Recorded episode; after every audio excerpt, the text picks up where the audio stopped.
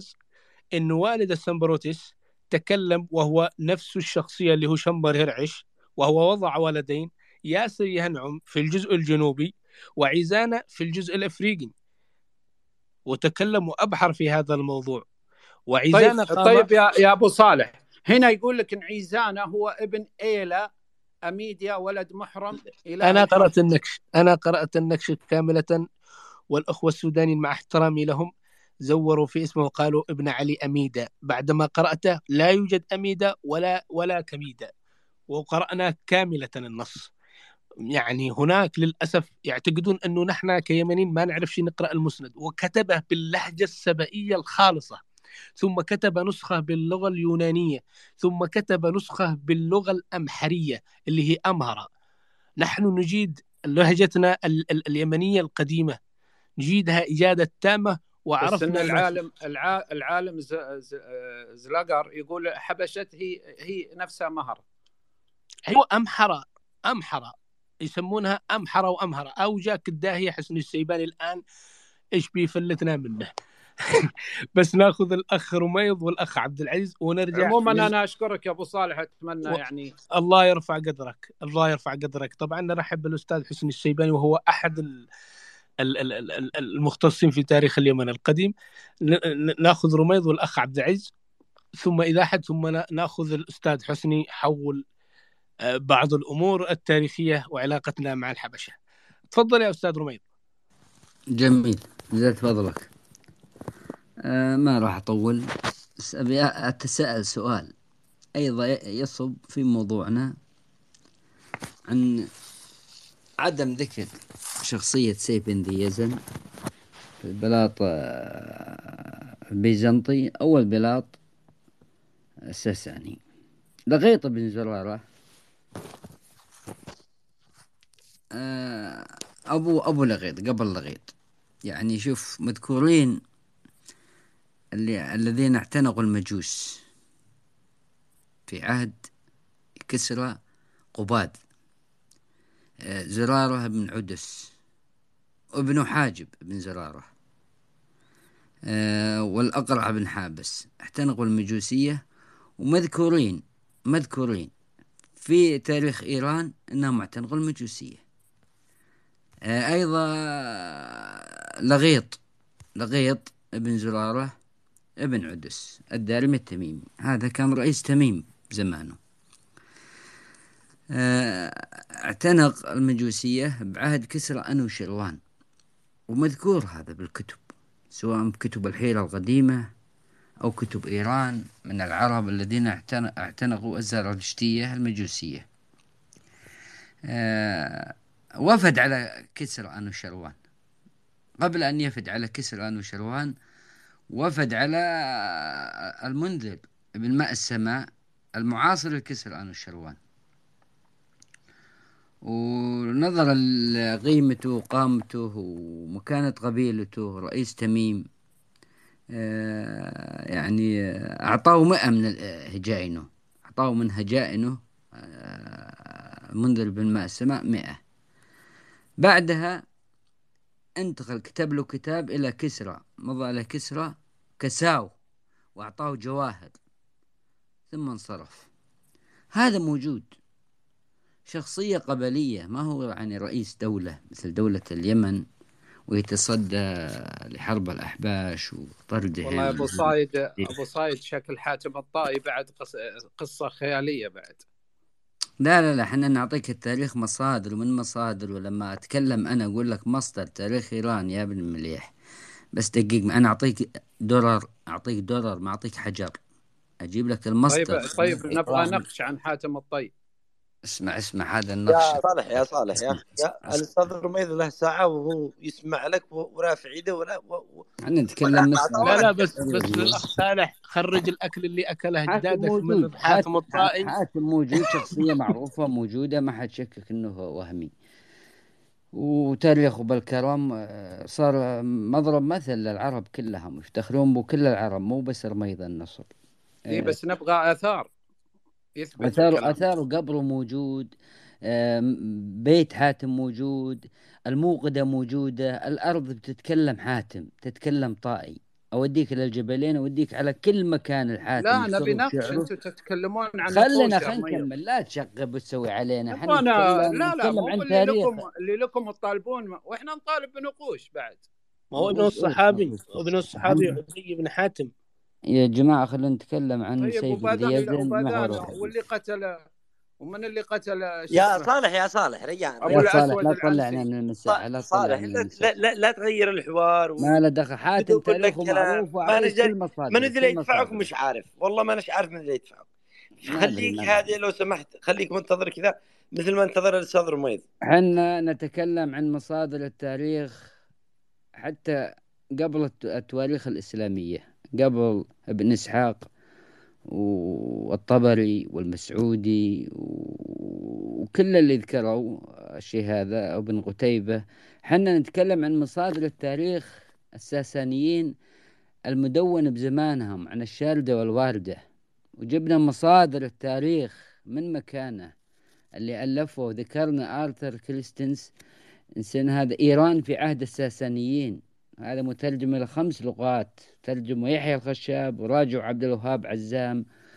وهذا لو تقراه راح تبدل رأيك إذا أنت باحث منهجي أكاديمي تقنع بالواقع الحقيقي. وجبنا مصادر كثيرة مصادر جستنيان اللي هو معاصر له اللي هو ادعوا أنه سيف بن ذي يزن جبنا جميع مصادر جستنيان والعرب اللي وفدوا على جستنيان والإعطيات والسياسيين والأمور كذا. كتاب خاص في جستنيان تأليف الدكتور اسمة غنيم. هذا يختص. عاد عاد الكتب الثانية حربهم وتوسعاتهم اللي ذكرتها قبل ما تجي أخ صالح عن الكلام العام. مصادر قبل الإسلام هذه موجودة مدونة بعهد الملوك الساسانيين. آه، جميع الشخصيات الموجودة جميع اللي اعتنقوا الزرادشتية المجوسية جميع الردائف اللي كانوا كانوا موجودين عند المنازل ردائف توصية من كسرى. لأن كان ميولهم فارسي ويضعهم آه، الأكاسر يضعونهم بالحيرة إذا غاب آه، أحد المناذر ينوبون عنه بالملك.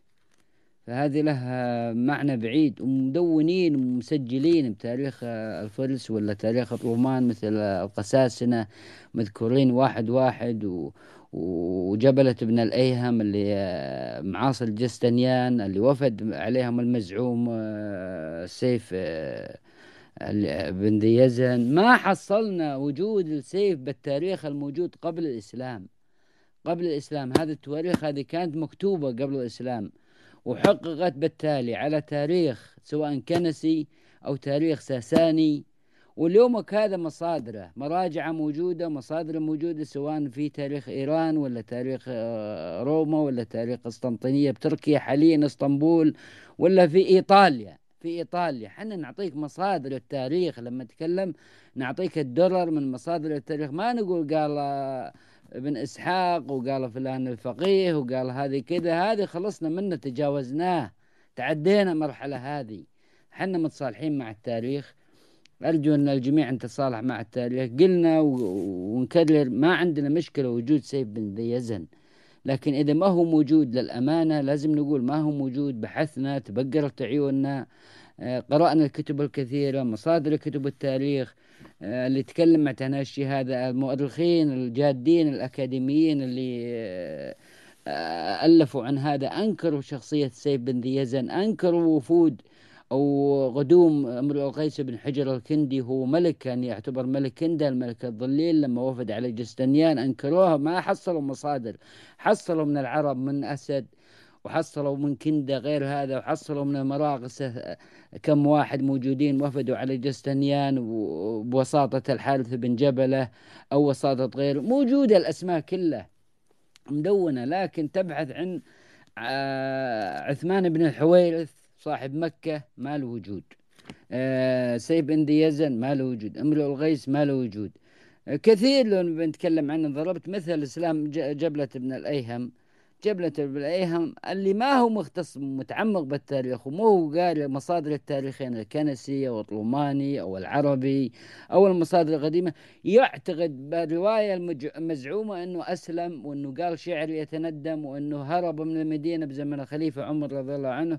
وجبلة ابن الأيهم ما تعدى الشام ولا تعدى القسطنطينية ولا جاء الجزيرة العربية نهائيا. ألف دليل عندي ودليل.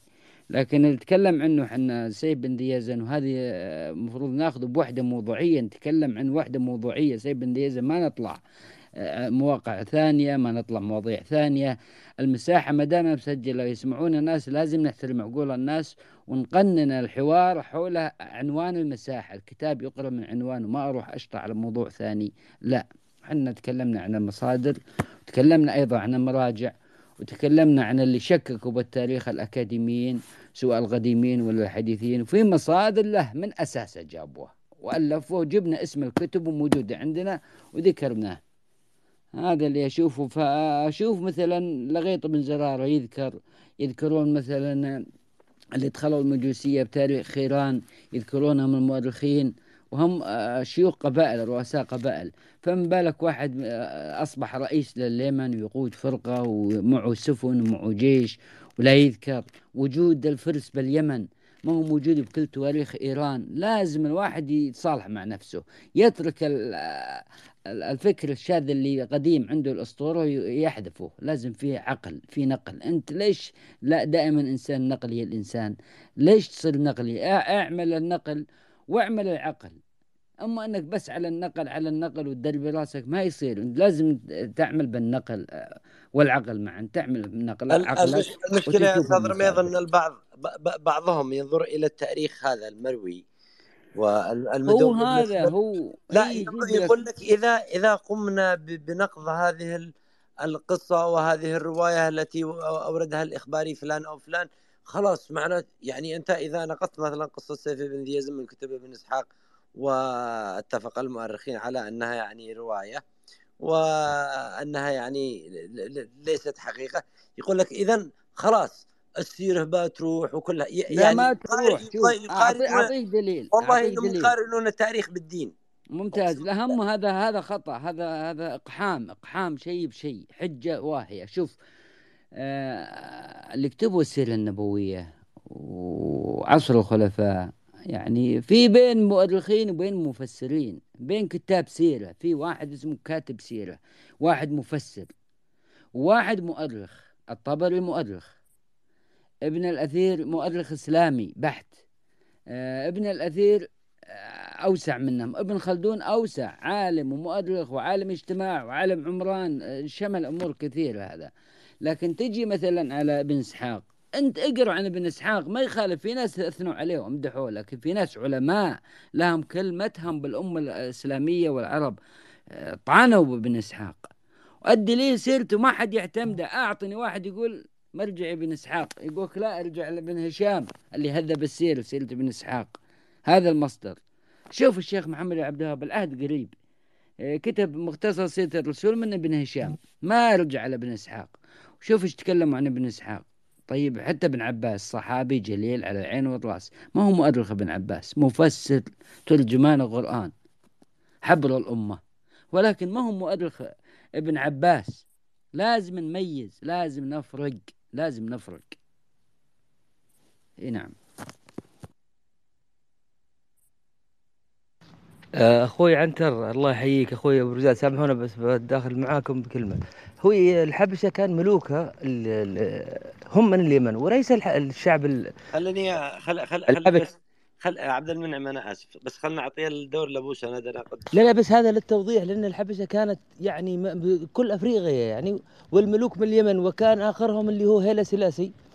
اللي قبله كان آه، تدرس تغري... إيه تدرس واكسوم ويقال أن اللغة أصلا السامية هي اللغة التجرينيه اللي هي في تجراي وفي معلومة أنا بوضحها بس في آه، إكسوم في بعد هناك كنيسة يعني تقريبا أول كنيسة للمسيحية أو ثاني كنيسة بعد كنيسة القيامة. ففيها نقوش بس ما حد دخل عليها. عند أرباب هذا فواحد صور لي تقريبا قال لي هذه نقوش ويتكلموا على أن آه، الملوك هذا خرجوا من اليمن مثل ما كان ذو القرنين واحتلوا يعني أفريقيا.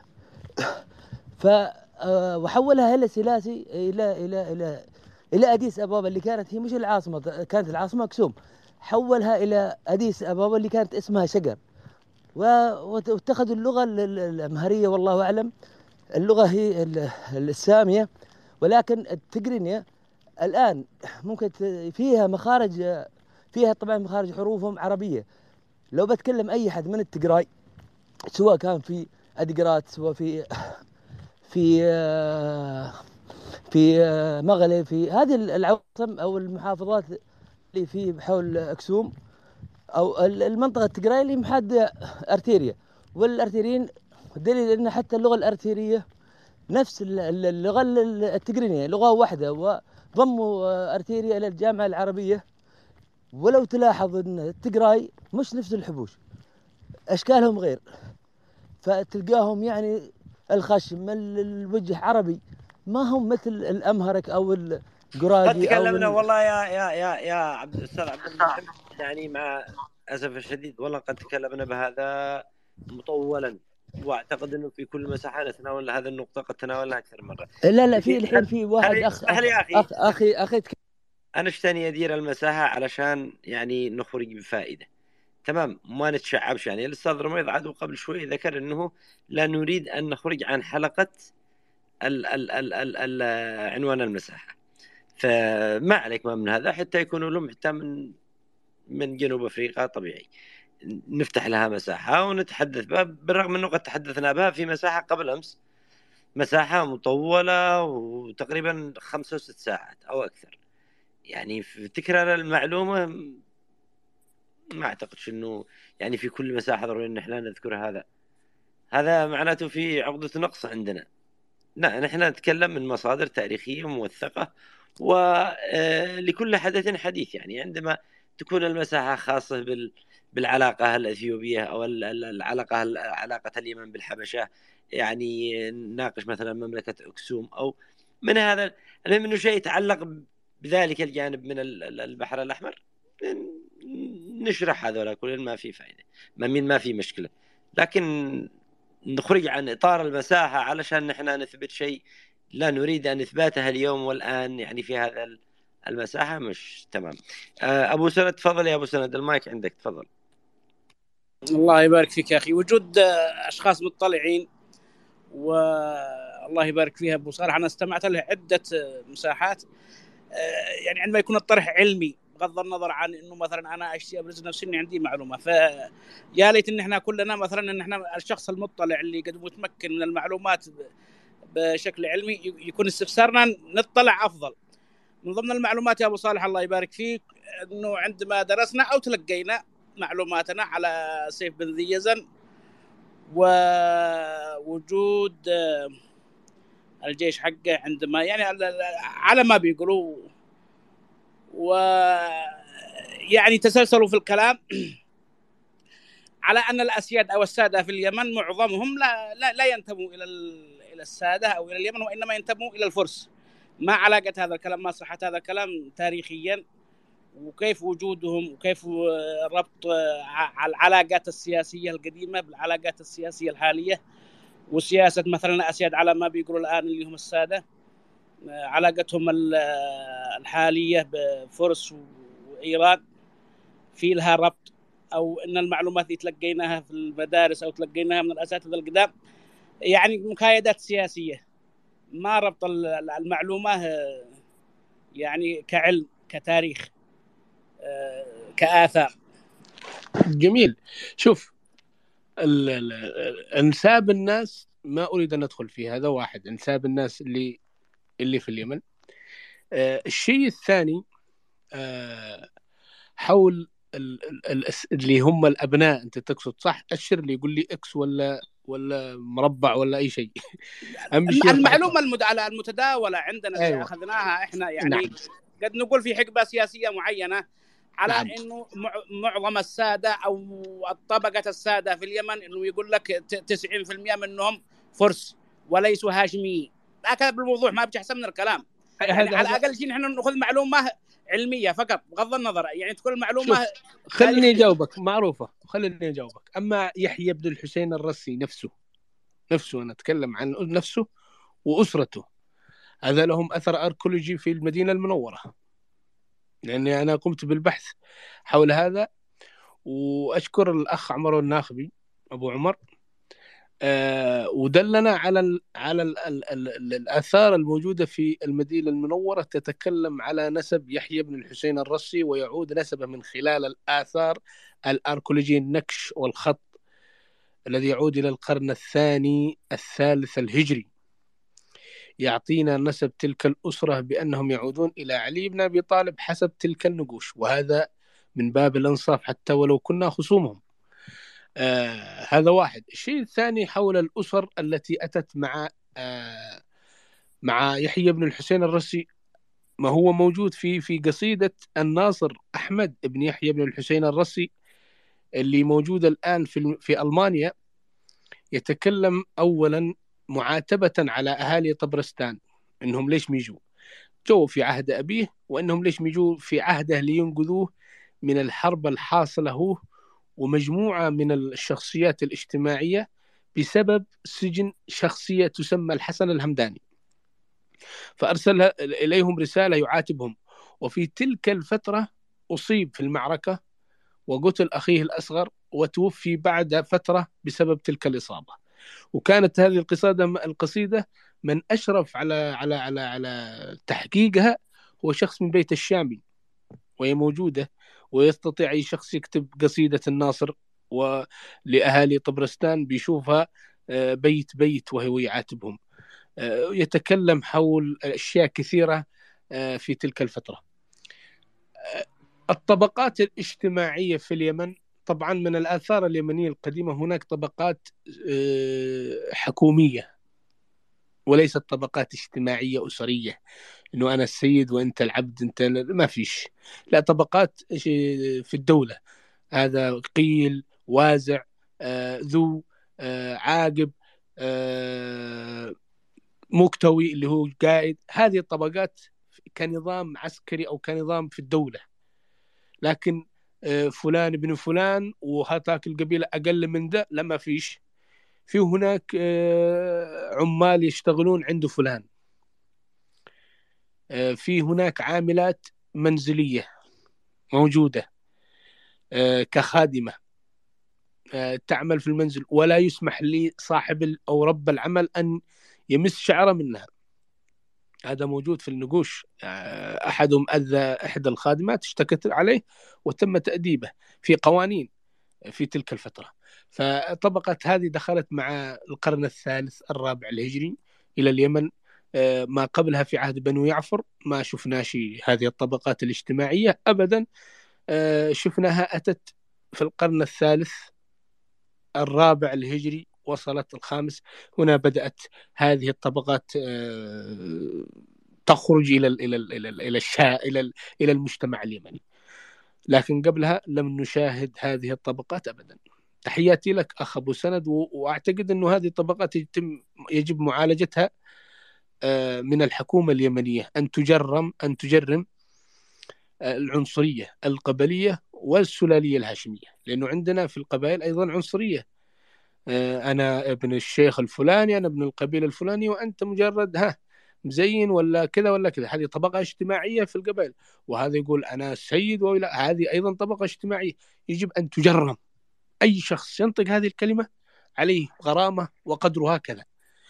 يدخلوه بيت خالة سنة سنتين عشان يتأدب عشان تنتهي. وغرامة مقدارها كذا كذا. هنا بيمشون في الصراط المستقيم. واللي هم هذولا اللي عليهم اللي هم عليهم العنصرية كل يوم بيتلافوا واحد. ها هيا اشتمني اشتمني عشان أوريك. خلاص ما عاد حد بيشتمه. هنا المجتمع اليمني بيمشي صراط المستقيم. ما حد بيلف ولا يدور. هذه اللي اللي إذا أردنا أن ننهيها. لكن غيرها إنه أنا من نفسي لا هناك في غريزة الإنسان إنه يشوف نفسه أعلى من البقية. هذه في غريزة الإنسان في غريزته. وإذا لم تكن هناك قوانين لقتلنا نفس بعضنا البعض وتناحرنا لأنه ما فيش قوانين لدينا. تحياتي لك أبو سند. وأعتقد الأخ عبد العزيز لأنه الاستاذ حسني نبغى نستمع منه لا بس بس بس عشان يقول لابو سند؟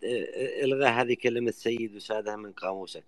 طيب والله طيب لكن لكن لكن تزل بها لسانك يكون قدامها قدامها لما توياك علشان تمام تمام. بس يا أستاذ صالح يا أستاذ صالح يعني ما تنكر إن فيه وجود آه، آه، أسر آه، أو أشخاص جو من بلاد فارس فرس ما فيش فارسيين في اليمن؟ قبل البعثة؟ قبل البعثة؟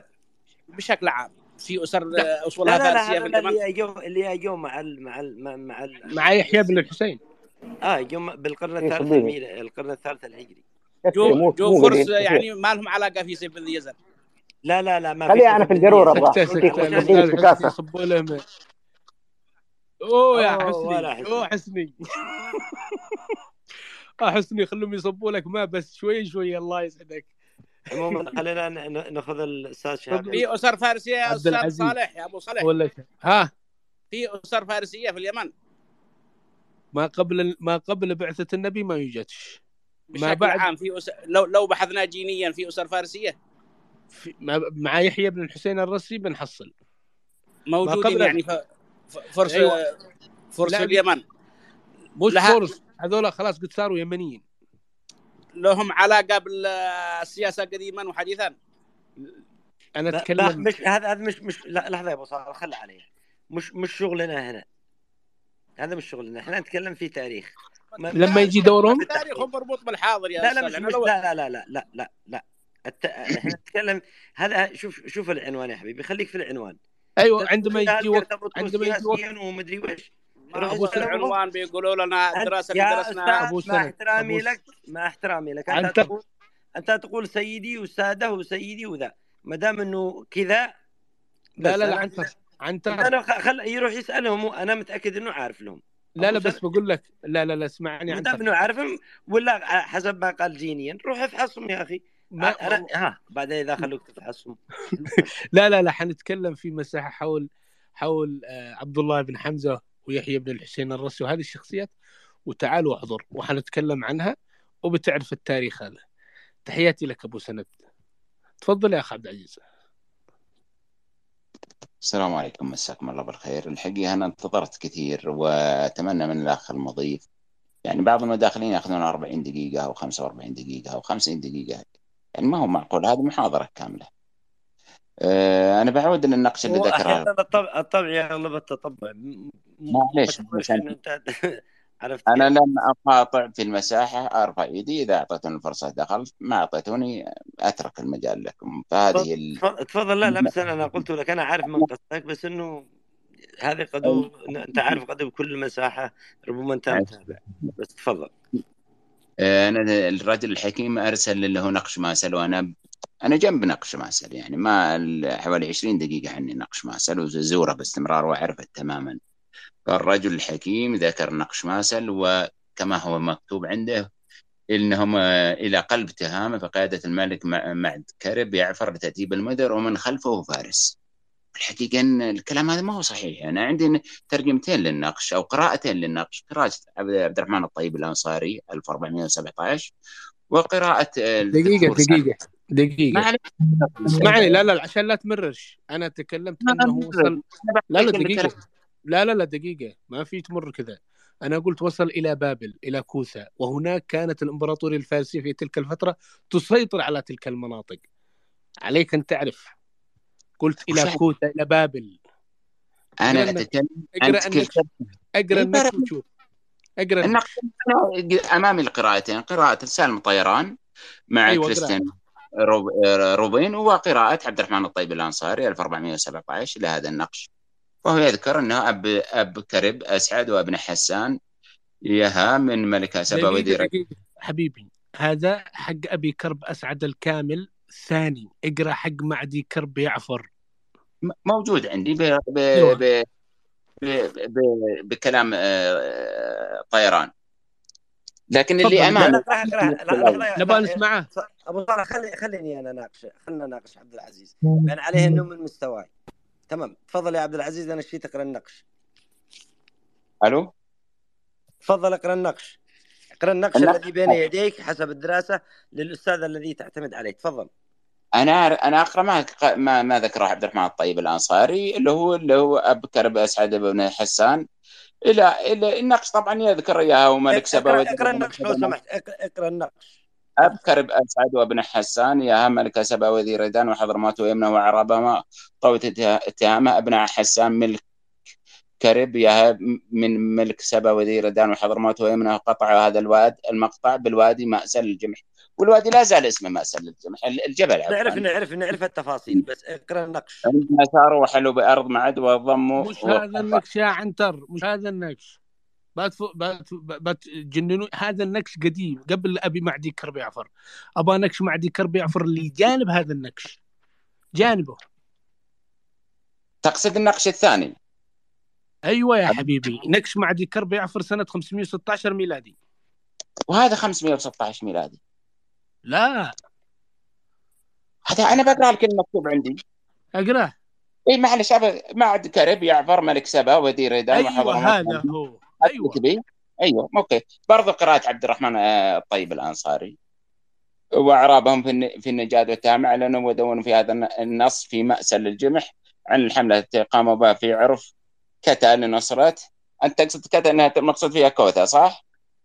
أيوه. آه، طب كتب بعد في قراءة أخرى أن المقصود فيها أنه السهل. بسهل كوتا بسهل العرق العرق السهل لا أقول لك خلي ابو صالح علي أنا في نادوا العرب الثارين المحاربين بعرق كذا بعرق بعرق كذا اي بسهل كذا أو بكوثا بالعراق اي بسهل كذا بس القراءة هذه أوكي طيب اين كوثا يا عبد العزيز؟ معلش هي في قراءة لا لا لا لا خلي خلينا نشوف خلي يكمل يا عنتر خلونا نكمل الله يرحم والديك كانت تقول وانت كيفك بالنقش؟ ترجح ما تشاء منه اللي هو عرق كتا اللي هو سهل كتا هذه قرأها عبد الرحمن الطيب الأنصاري ربما ذكر إن المقصود فيها اللي هي كوثا اللي هي في العراق صح ولا لا؟ معي يا رجل حكيم. نعم. نعم. وريك مانز قالها وريك مانز قالها جميل. طبعا ريكمنز ذكر ذلك في 1951 يوم مرة. ومن معهم وين وصلنا نادوهم العرب الثارين المحاربين للمنذر. هذول الحملة كلها لتوطيد الوجود كمل كمل. كمل كمل الله يرحم والديك بكمل بكمل يعني ما انتظرت 40 دقيقة إلا وأنا بكمل. تحسبني بنسحب؟ نو بس مش قضية انسحاب لأن أنت لا تشرح بالطريقة اللي تشتهي كمل بعدين. بناخذ الطريقة اللي اراها يا, أستاذ يا, يا أستاذ عبد العزيز كمل النقش وبعدين ناخذ ناخذ طيب. النقش على صيغة صيغة. ما في أي مشكلة. من دوم العرب الثائرين المحاربين للمنذر وقد تحاربت قبائل سبأ وحمر ورحبة وحضرموت ويحن. خلنا نشغل الشاشة الشاشة؟ و وان وصلنا؟ مع حضرموت الحين ومعهم قبائل كندة ومدحج ومعهم بني ثعلبة ضد المنذر الذي استسلم في شهر ذي يقظان سنة 31 و600 والجدير بالذكر أن التاريخ المذكور حسب التقويم الح... حسب التقويم الحمري وهو يوافق سنة 516 للميلاد. انتهى مالك مالك أكلت مضر؟ ما ذكرت كل ما أمامي. تحاربت. رحبة وحضرموت من قبل كندة ومدحج ومعهم بني ثعلبة. ضد المنظر الذي يستسلم. وين مظهر المكتوبة؟ والله هذا اللي درس اللي اللي نقشه إنه فاشل. بصراحة. أنا بقرأ لك النكش معدي كرب يعفر ملك سبا وذو ريدان وحضرموت ويمنات. وأعرابهم طود وتهامة. أمروا وكتبوا هذا النقش بمأسل الجمح لما توجهوا للغزو بسهل كوتا بابل في بابل. لما ناداهم أي استغاثهم بهم الأعراب المت بابل. ريكمانز أضاف بابل والمتخصصين. أيوه لأنهم لحظه أنا أنا سمعتك. لا أنت تحط بين بابل بين قوسين. أيوه ما هو أنا حطيت أيوة قوسين لم تذكر لم تذكر. لحظة لحظة لحظة معني خليني أكمل. دقيقة يا أبو صالح أسألك ولا خليني أسأله. خل... خل... ما هو أنا بكمل النكش وبعدين قبل ما تكمل قبل ما تكمل بس أنا اشتي أسأل؟ أين تقع كوثا؟ أنت أنت تحجب عني الصوت أنا أنا أسألك أنت الآن أعترضت على بابل. أين تقع كوثا وما وما اهميه كوثا؟ لحظة لحظة. خل خلنا نزيدك سؤال. معك معك معك كوثا بالعراق لا لا لا لا تجادلنيش. مش جدال الله يرضى على والديك. اسمع السؤال أنت إنسان يعني تقرأ في التاريخ وإز... يعني أنا أنا جاهل. خليني أطرح عليك سؤال علشان أتعلم منك. أين تقع كوثا وما أهمية كوثا ما قبل الميلاد؟ تفضل. كوثا تقع في العراق. ومعروف أهميتها ولكن طويلة عريضة. أين تقع كوثا؟ قل لي اليوم مثلا في أي محافظة. تقع غرب بغداد، شرق بغداد، شمال تقع بغداد. تقع على الفرات تقع على دجله تقع بالتحديد غرب. بغداد عموما أنا بقرأ انتهينا نو من نو نو نو نو جاوب على سؤالي لو سمحت. لو جاوبت لك سؤالك. سمحت. هو قال قال في تقع العراق في؟ بابل يا عنتر. قال لك في بابل العراق إذا إذا كيف تعترض. على ذكر بابل؟ بابل. نعم لكن الترجمة الأخرى okay. okay. اس- اس- اس- اسمع خلى الأستاذ أبو صالح يكمل. لا لا لا أنا صالح. سؤالي الحين خلي الأخ عبد العزيز يقرأ النص اللي عنده وأنا أنت النص الثاني قرات لك نصين صح يا أبو صالح؟ تفضل النص اللي عندك. ذكرت النص اللي عندي. هذا النص اللي عندي في نقش ماسل. أيضا في نقش لماسل عندكم في اليمن. ذكر ماسل في أكثر من موضع. خليني يك... انت انت دحين أنا الآن دوري ما دام أنت ذكرت اللي عندك. واسمع. معدي كرب يعفر ملك سبا وذريدان وحضرموت ويمنت وأعرابهم طودم وتهمه أمروا وكتبوا هذا النكش بمأسل الجمح لما توجهوا للغزو بسهل كوثة اللي وين؟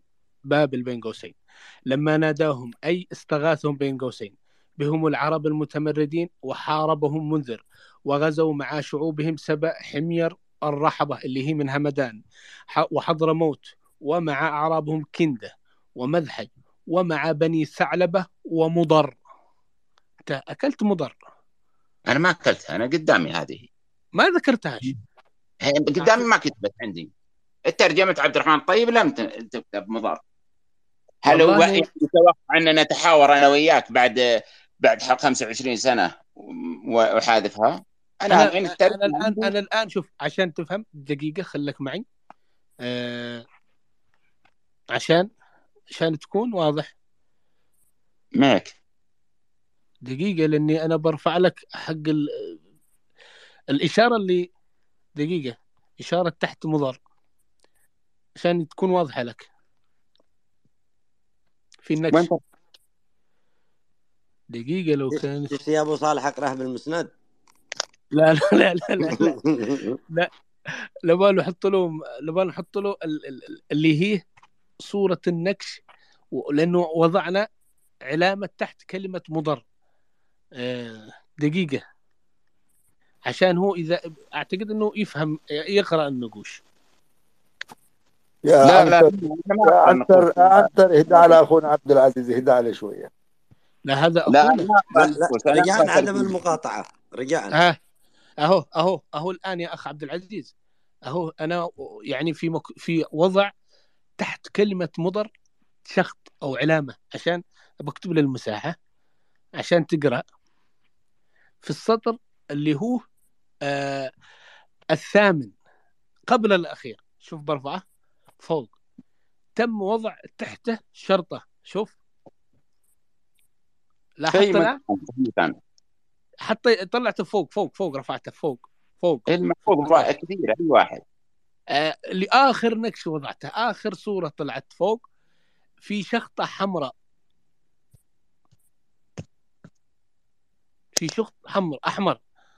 لاحظت الشخط أنا ما شفته والله. كيف في النقوش كثيره المعروضه أمامي الحين لا اطلع فوق وشوف. لا لا اخر آخر تغريدة يا أستاذ عبد العزيز. آخر, آخر تغريدة ادخل أدخل افتح الصورة وافتح الصورة وكبرها. بالله- اللي تحت اللي تحت واللي فوق. شافها يسوي لي علامه عشان مظبوط. نشوف. اللي شافها يسوي علامه شفت يا اخ عبد العزيز؟ اي شفتها الحين شفتها الآن.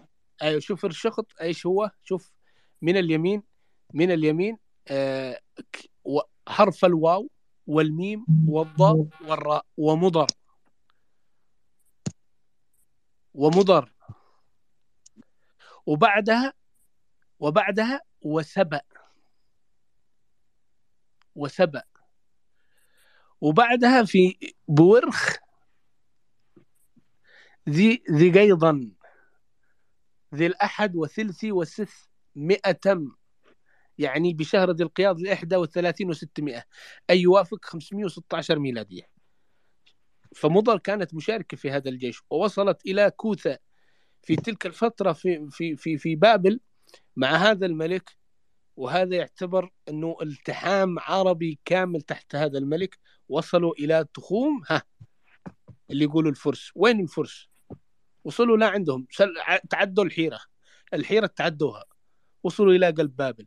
ليش هذه النقوش وهذه المصادر يعني لا تذكر؟ ليش ما يقولوا إن نحن العرب وصلنا إليكم إلى قلب بابل يا الفرس؟ وين أنتم؟ ما شفناكم. ما حد يذكرها. تحياتي لك أخ عبد العزيز. إذا عندك إضافة تفضل واعتذر. ألو؟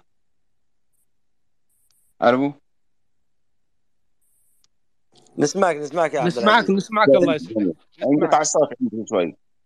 في المد... بعض المداخلات. أنا شفت اللي أنت ارسلته في ال- العلامه اللي مضر لكن أنا أقرأ لك ما كتبه عبد الرحمن الطيب الأنصاري في نقش في رسالة خاصة عن النقش عندنا في المحافظة. وزارها عن طريق المحافظة. 1417 يعني أنت 1900 قابلت الأنصاري؟ أنا ما قابلته. أنا أقرأ لك هي المطوية الخاصة اللي سجلها. الطيب الانصاري عن هذا النقش. إضافة اللي عندي في عن طريق الإنترنت اللي هو آه، روبين وأيضا سالم طيران وهم مختصين في النقوش المسندية أيضا في هذا الأمر. آه، بالنسبة ولكن ما عندي النقش الثاني اللي- عندي النقش الأول لل- لل- للأخ سالم طيران أو الدكتور سالم طيران. لكن النقش الثاني حقيقة ترى ما لا تحسبني مخفن كلمة مضر. حقيقة ما هي موجودة عندي في الترجمة. ما لكن الومك والله ما ألومك لأنه في فعلا في فعلا كثير قالوا ما وجدت فعلا كلامك صح يا اخ عبد العزيز. ما ألومك. اطلاقا. أنا أقول لك النقش يعني بتدوينه ال- الكريمة الله يطول عمره. الدكتور طبعا راجل آمين يا رب آمين يا رب.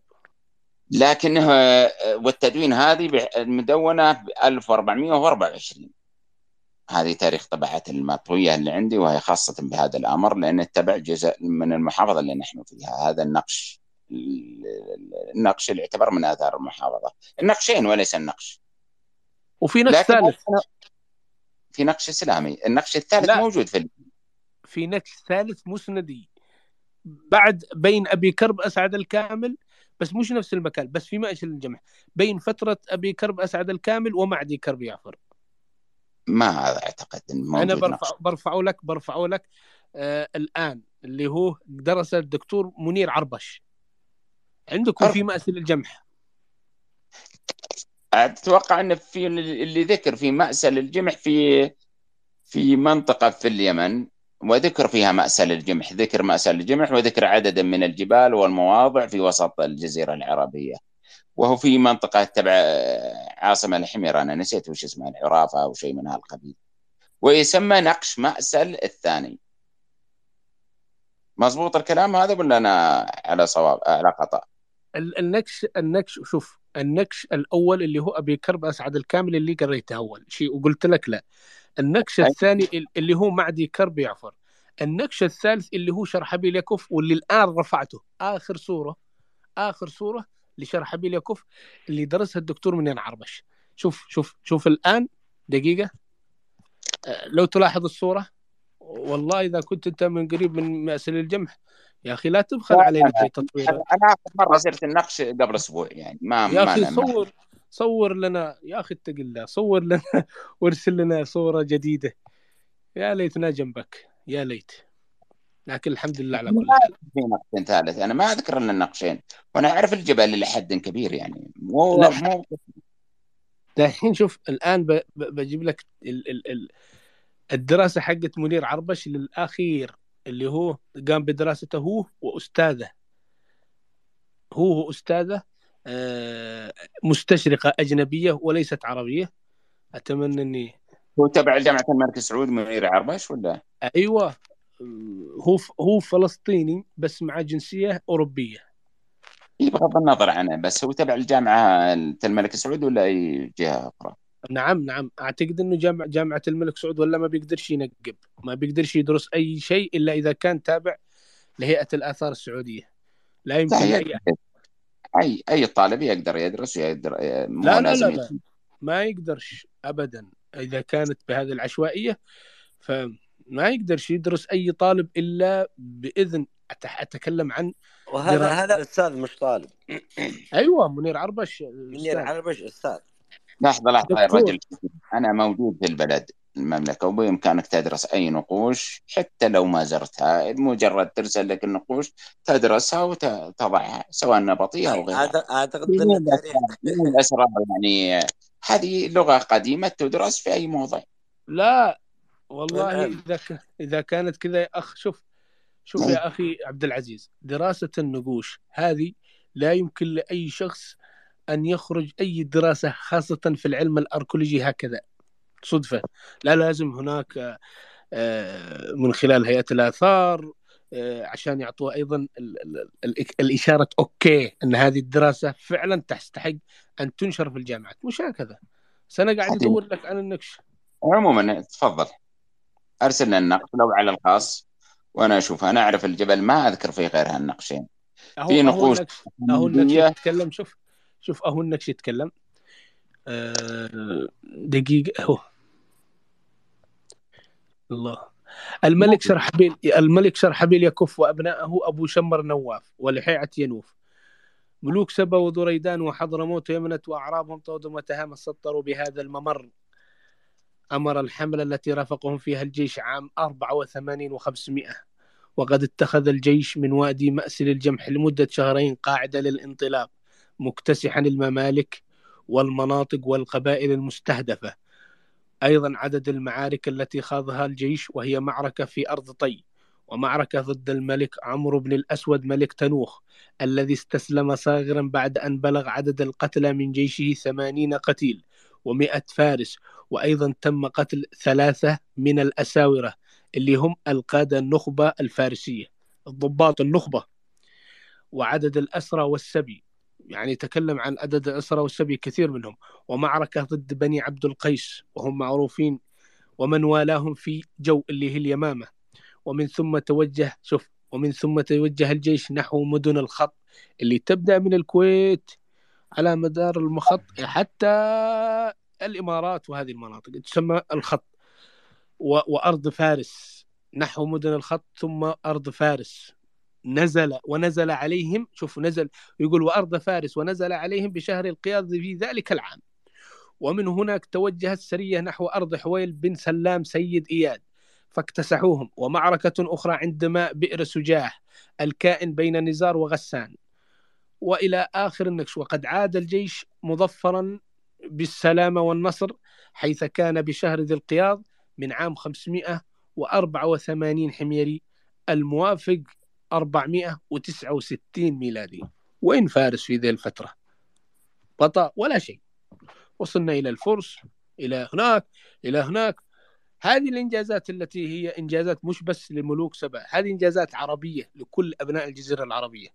أننا نحن نشوف هذا ما إنه موجود في ماسل والله في مأسل الجمح وهذه الدراسة دراسة كاملة للدكتور منير عربش وإحدى الدكتورات. أنا و- ال- لأني س- سبق وسمعت بهذا بهذه القراءة. قراءة على الحملة وجه- وجهة الخط اللي هو المناطق القطيف وال... فأعتقد إنه موجود جهة ال- الخرج. ما هو عندنا. أنا أعرف المناطق ده. وزيد وزيد بقول لك رمزة مأسل ثلاثة. يعني مأسل الجمح رقم ثلاثة. رمز النكش مأسل على فكرة يعني في منطقة ومكون نجد ومكون من 16 سطر ما أدري عنها. أنا لا ما يمر علي هذا النقش. لكن ي- في أكثر من مأسل في مناطق نجد. يعني أنا أعرف ثلاث مواقع باسم مأسل. هذا حسب ما وصلنا. لكن المشهور جدا منها اللي هو مأسل الجمح ولا زال اسم الجبل مأسل الجمح إلى الآن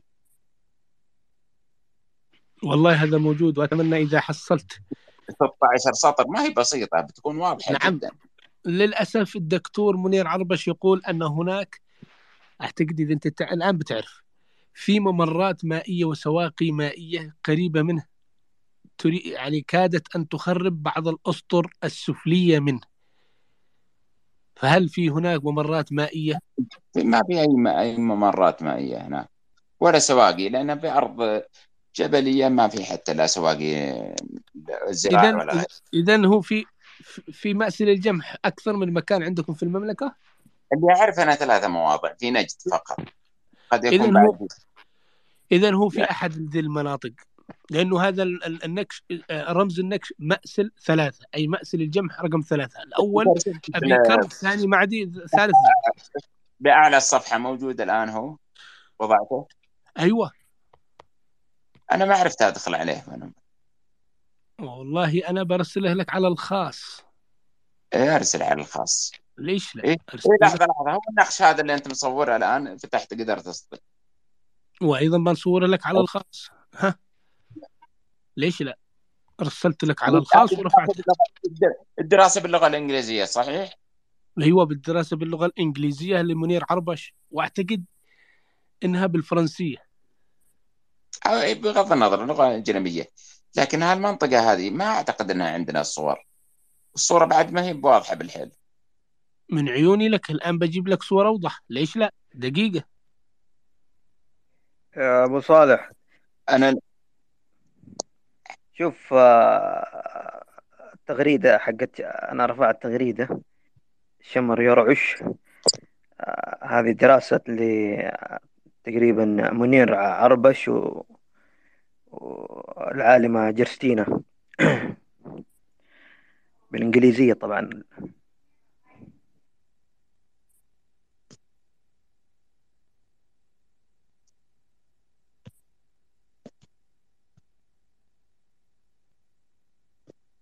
مرحبا أنتم معنا على شغال المساحة ولا اختفت؟ ما عاد أسمع أحد. يا مضيف. إخوان الكرام. ثواني هم قاعدين نجهز لك قاعدين نجهز لك النقش. إيه يعني- معليش أرسل على الخاص ما هي مشكلة أنا أهو برد أهو أهو للمساحة سويت لك. مسمى رفعته لك فوق وأيضا برسله لك في الخاص. والله يا ريت. انت بس تامر أمر ها وهذه يعني صورة أنا اشوفك مصور من الأخ عجاج السناف هذا اعرف نفس المسألة من هو عجاج؟ ما أعرفه. هل أنت شفك حاط صورته في نقش ماسل الثاني؟ من عجاج؟ عجاج السناف شخص كان يكتب بهذا الاسم معرف وهمي وينه؟ في منتديات. شوفك أنت حاط صورته أنت ماخذ صورة نقش ماسل. اي عجاج من السناف. الإنترنت. عجاج نعم. السناف. أيوه أيوه أيوه. إي نعم نعم. أنا عندما صورها أنا كنت معي هالصوره الله يحفظك ويحفظه. وصلت لنا نقش جميل جدا وقمنا بمعرفة ما فيه. وأيضا راجعنا أساتذتنا اللي درسوه وجدنا مطابق. أطلع عليكم وأشوف الاخ رميض الله يجزاه خير واللي أتحفنا هذا المساء. وحتى لا نطيل بالمداخلات وأنا ضد إطالة المداخلات حتى تحصل منفعة. أه، نشكركم على هذه المساحة وأتمنى أنها تكون أقصر حتى تحصل منفعة لأنها تطول والناس تنام أحيانا في هذا الموضوع. ولكن لا يعني عدم وجود يا أخ الرجل الصالح أثر اركيولوجي إن ال- إن القضية ما هي صحيحة. والدليل على ذلك أن في دول قرن وقرنين وليس لها أثرا واحدا اركيولوجيا سواء بجزيرة العرب أو غيرها ورغم ذلك موجود كانت موجودة. نعم ينقصنا الكثير من التفاصيل. أحيانا يذكرون باستفاضة أو بنوع من الأسطورة واحيانا يكون فيها آه، كثير من الخرافات لكن كثير من الأمور لا يوجد إلا الذكر أو الروايات الشفوية وتكون موجودة في الحقيقة. وأنا بالنسبة لي أرى إن ما في شيء إن, الإمبراطورية الفارسية وصل نفوذها لليمن أو غيرها. تحياتي لكم وهذا لا يمنع. إنه والله ينقص من قدر الدول اليمنية المتعاقبة أو أو ال- أو التبابع أو غيرهم. تحياتي والله- لكم. والله نعم. تحياتي لك. وهذا لا يمنع وهذا لا يمنع أن احتليناهم لفترة كبيرة في قصص الأخبار ونسفناهم نسف وجلدناهم جلد. ولكننا ضد هذا الخبر. يا رجل الصالح الاحتلال أحيانا بال- بالكتب التاريخ اليمنية وصل إلى الصين والهند. أيوة أنا أقول لك أي. لكن نحن لا لا، نؤمن بهذا لأنه ما فيش أثر. هل في آثار اركيولوجيه لليمنيين أو للعرب بصفة عامة في الهند و... و... والصين يعني قبل الإسلام؟ لا يوجد أي اثر لا في الهند يوجد. في الهند يوجد لكن في الصين لم يوجد. الهند اللي هو تواصل تجاري. لا لا في. الهند في الهند في الهند حكم حكم حصل باتجاه قليم البنجاب. الحكم حصل وذكرها العالم الأمريكي في في عندما درس التاريخ ل 40 سنة كتاب ملخص لم- حتى لكن لكن لن يكون زحفا اجتاح العراق وفارس وبلاد السند ثم نزل على الهند أو لا لا لا. لا, لا, لا ما فيش لنا أثر في مثل ما حصل في مثل مثل ما حصل مع الحضارم واليمنيين اللي استولى على كان لهم نفوذ في زنجبار وشرق أفريقيا وفي في بلاد الملايو في جزر أندونيسيا والمناطق هذه. هذا أمر طبيعي على مدى عدة أفدي قلبك بس لكن يعني نحن أمر طبيعي والفرس أمر واقعي. تحياتي لك خالد العزاز عبد العزيز. الله يسعدك. السلام عليكم. الله يسعدك. أرسل تكفى على الخاص الصور اللي هو موجود. السلام عليكم. وعليكم السلام. في أحد قبلي ولا الأخ رميض رافع يده؟ نشوف. رميض و... و... و... ونرجع. لا ونعود إليك لأنه هذا رميض وشهاب شهاب من أول. وبعدين أنت بتلخص بعدهم. لأن عندك ما شاء الله. تفضل يا أخ رميض. زاد فضلك وأشكر أخوي السيباني على سعة صدره. أنا عندي إضافة بسيطة ما هي طويلة. آه على كل حال آه اعتماد كثير من المؤرخين على نسخة ريكمانز آه وما فيها من نقص واختلاف في بعض الكلمات. آه صعب. يعني على ضوء ضبط, النص إنه صعب تضبطه وفهمه الفهم الصحيح لأن فيها نقص. آه هذا له أثر الحين. في أثر لدى أكثر الباحثين يعتمدون على نسخة ريكمانز فما هي كاملة النسخة هذه؟ ولكن آه يذكر بروكيبيوس أن سبب هذه الحملة باختصاره هو أن البيزنطيين طلبوا من إبراهيم محاربة الفرس من جنوب العراق. فلبى طلبهم بأن خرج من اليمن بجيشه وعاد بدون أن يحقق البيزنطيين أي هدف. ويؤيد رواية بروكوبيوس النقش الذي اكتشف على بعد 90 ميلا من الجنوب الشرقي من بيشة و150 ميلا شمال نجران ونشره لأول مرة في ريكمانس. مع ترجمة له بالفرنسية هو اسمه Ry 506 ونشره بعد ذلك كاسكل مع ترجمة له بالألمانية وترجمة إلى الإنجليزية. ترجمه الإنجليزية سميث. ومن ثم بيستون بيستون. وقام بترجمة بيسق الدكتور جواد علي. النصين موجودات عندي في له تفصيل أطول. فصله الدكتور خالد العسلي دكتور العراقي الممتاز هذا في كتابه الجزء الأول من كتابه دراسات في تاريخ العرب قبل الإسلام. آه ذكر النقوش هذه اللي ذكرتها ذكر أنهم فعلا جو من العراق وبابل وأنه آه يعني فصل أمور كثيرة. ذكر النقش هذا بقوة الرحمن ومسيحه الملك برهة يذكر النقش كامل بعدة قراءات ويظهر أن برهة يقول هو أن برهة اصطدم مع عمرو بن المنذر الذي كان آنذاك وليا للعهد. أقصد وليا للعهد في الحيرة. وقد اعترف لإبرهة بالسيادة على معد بعد أن قدم لإبرهة رهائن. طبعا تفاصيل ذاكرة هنا طويلة طويلة كذا حتى متطرق العام الفيل ومحقق ولادة الرسول. تحقيق علمي صراحة. أول مرة واحد يحقق مولد الرسول بهذا التحقيق العلمي هذا. تحقيق يستحق الواحد إنه يقرأ التحقيق هذا. وهذا اختصار وشكرا لكم. تحياتي لك أخ رميض. نسمع الأخ شهاب ثم نتفضل الأخ الأستاذ حسني. أنا مش خبير زيكم. أولا مساء الخير جميعا. أنا مش خبير زيكم بس ثانيا بتبيع يعني السيارة اللي معك بتبيع السيارة. لا والله هذا كانت سيارة مجنبة في ذهب وتصورت معها. آه المهم آه آه أنا كنت فترة أقرأ باطلاع ويعني مش كخبير أو كباحث. ففي بعض الملاحظات على الكلام اللي سمعته. أولا آه يعني مملكة أكسوم كانت مملكة كبيرة.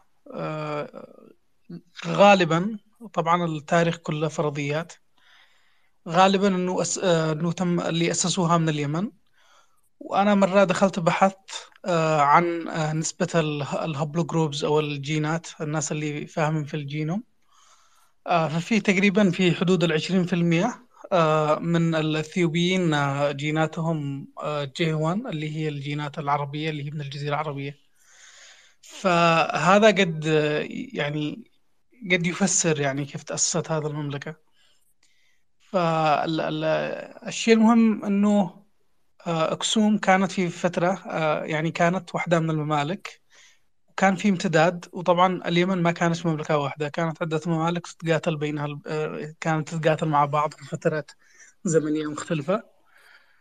ف بنفس الطريقة كان في مملكة في ما خلف البحر اللي هي مملكة أكسوم وفي فترة من الفترات سيطرت على الممالك اللي داخل اليمن واللي كان يسموه أكسوم اللي هي الحبشة طبعا. طبعا مملكة أكسوم آه، كانت مملكة قوية في فترة من الفترات وخصوصا بعد ما تبنوا المسيحية وهي من أقدم الدول اللي تبنت المسيحية. فأنا عامل هذا المقدمة ليش؟ لأنه على أساس فرضية إبرهة أنه هل هو يمني أو مش أو أو من مملكة أكسوم آه، فكرة أنه مسيحي وهذا مثبت في النقوش. يعني حاجة نقدر نحن يعني حاجة مؤكدة أنه مسيحي. آه، كان في رسائل بين البيزنطيين والمملكة واضح إن في علاقة دينية وسياسية قوية جدا. فالآن في يعني يعني مكان المعارك اللي حصلت يعني حصلت بين اليهود والمسيحيين في اليمن. آه، كانت في في غرب في غرب اليمن يعني جهة البحر.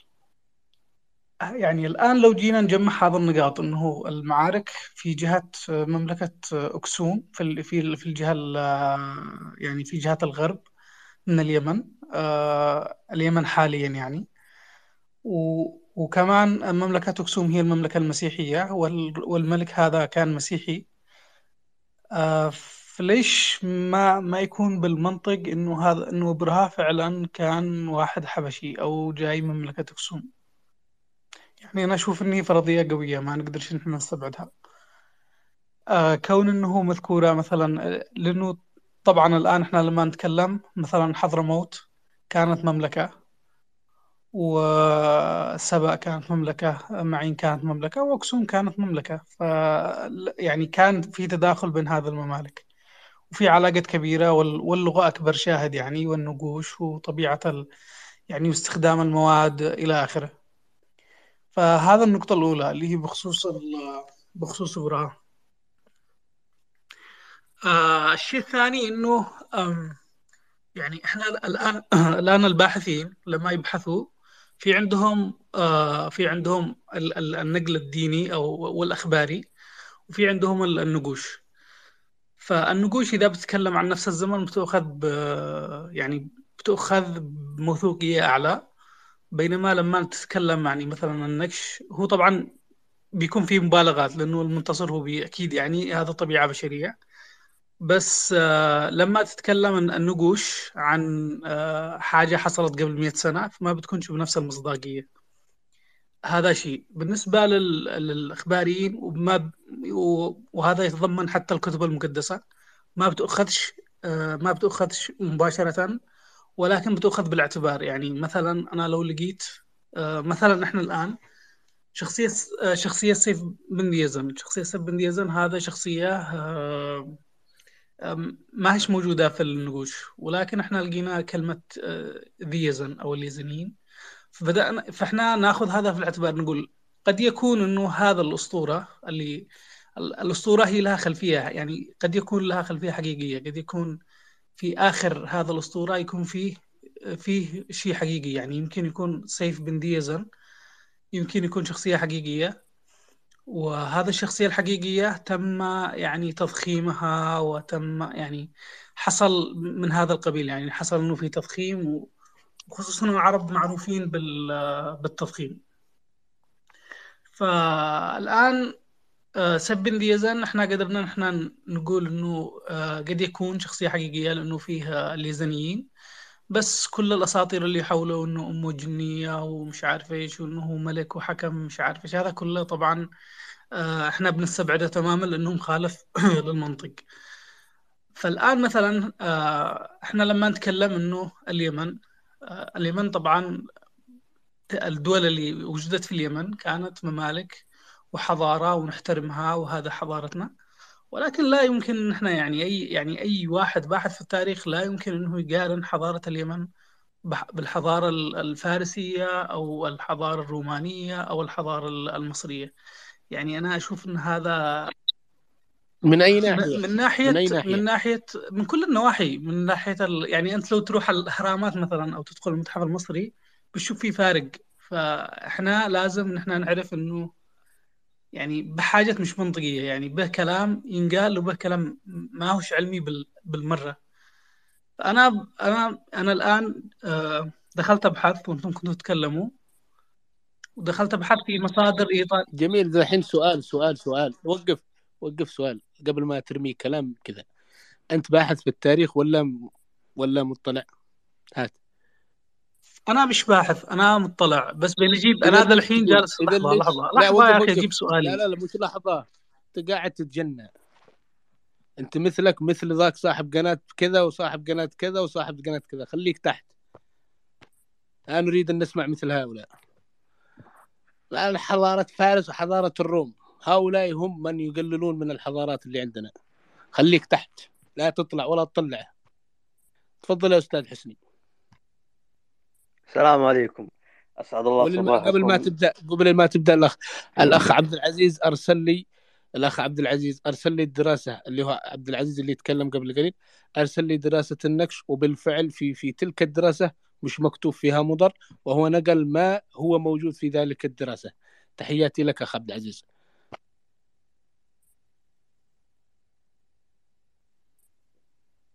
الصوت واضح يا شباب؟ واضح واضح. نعم شكرا لأبو صالح وعنتر وعبد الرحمن وكل الإخوة الثلاثي المرح و... والإخوة جميعا يا مرحبا بالجميع. طيب بالنسبة لي أنا ببدأ بس بجاوب الأخ اللي قبل شوية. طبعا الحضارات اللي ذكرها هي حقيقة حضارة مع احترام لجميع الحضارات. الحضارة الفارسية حقيقة هي حضارة آه، يعني آه، خلينا نقول آه، حضارة ليست يعني حضارة ليست ما ما أنتجت مفروز حضاري خاص فيه حقيقة. بدأ من الإخمينيين والبارثين حتى الدولة الساسانية. الفرس يعني حتى الكتابة مظاهر الحضارة الكتابية عندهم كان تم جلبها من الآراميين وأيضا كل المظاهر الحضارية تم جلبها من بلاد العراق. فهي يعني حضارة مستهلكة أو حضارة غير أصيلة ومتأخرة زمنيا عن الحضارة العربية. يعني آه، الفرس موضوع الفرس هذا أيضا موضوع جدا مهم فعلا وأنا أحييكم على طرح هذا الموضوع وح...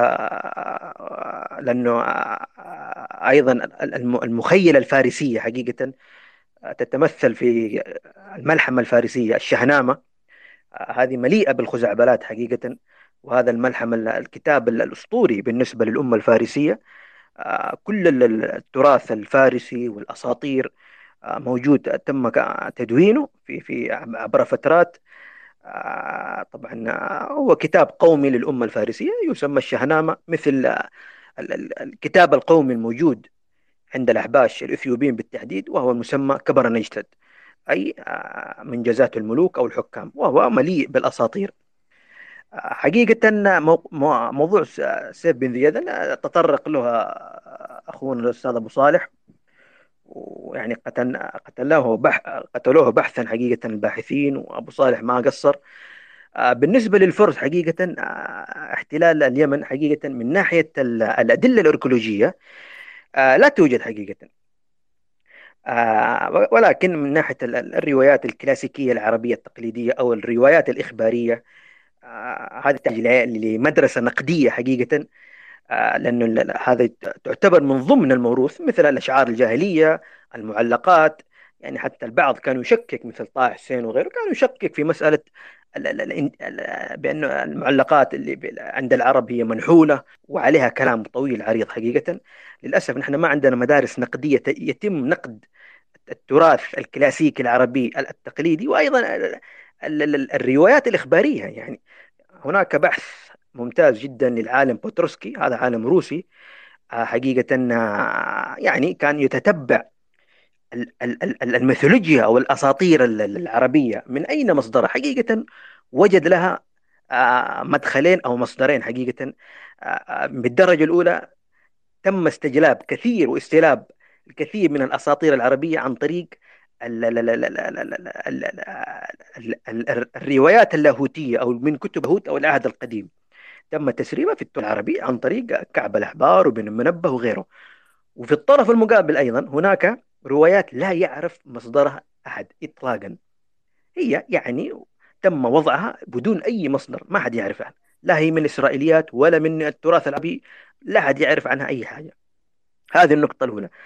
بالنسبة للفرس حقيقة الفرس أمة حضارية كانت تدون أحداثها أول بأول وهي أمة يعني تعتبر آه، وإن كان تاريخهم أو وقف الحضارة عندهم يعني آه، متأخر. يعني أقدم الكتاب الفارسية لا تتجاوز. يعني بدءا من الإخمينيين والبارثين حتى الدولة الساسانية لا تتجاوز إلى القرن السابع والثامن قبل الميلاد.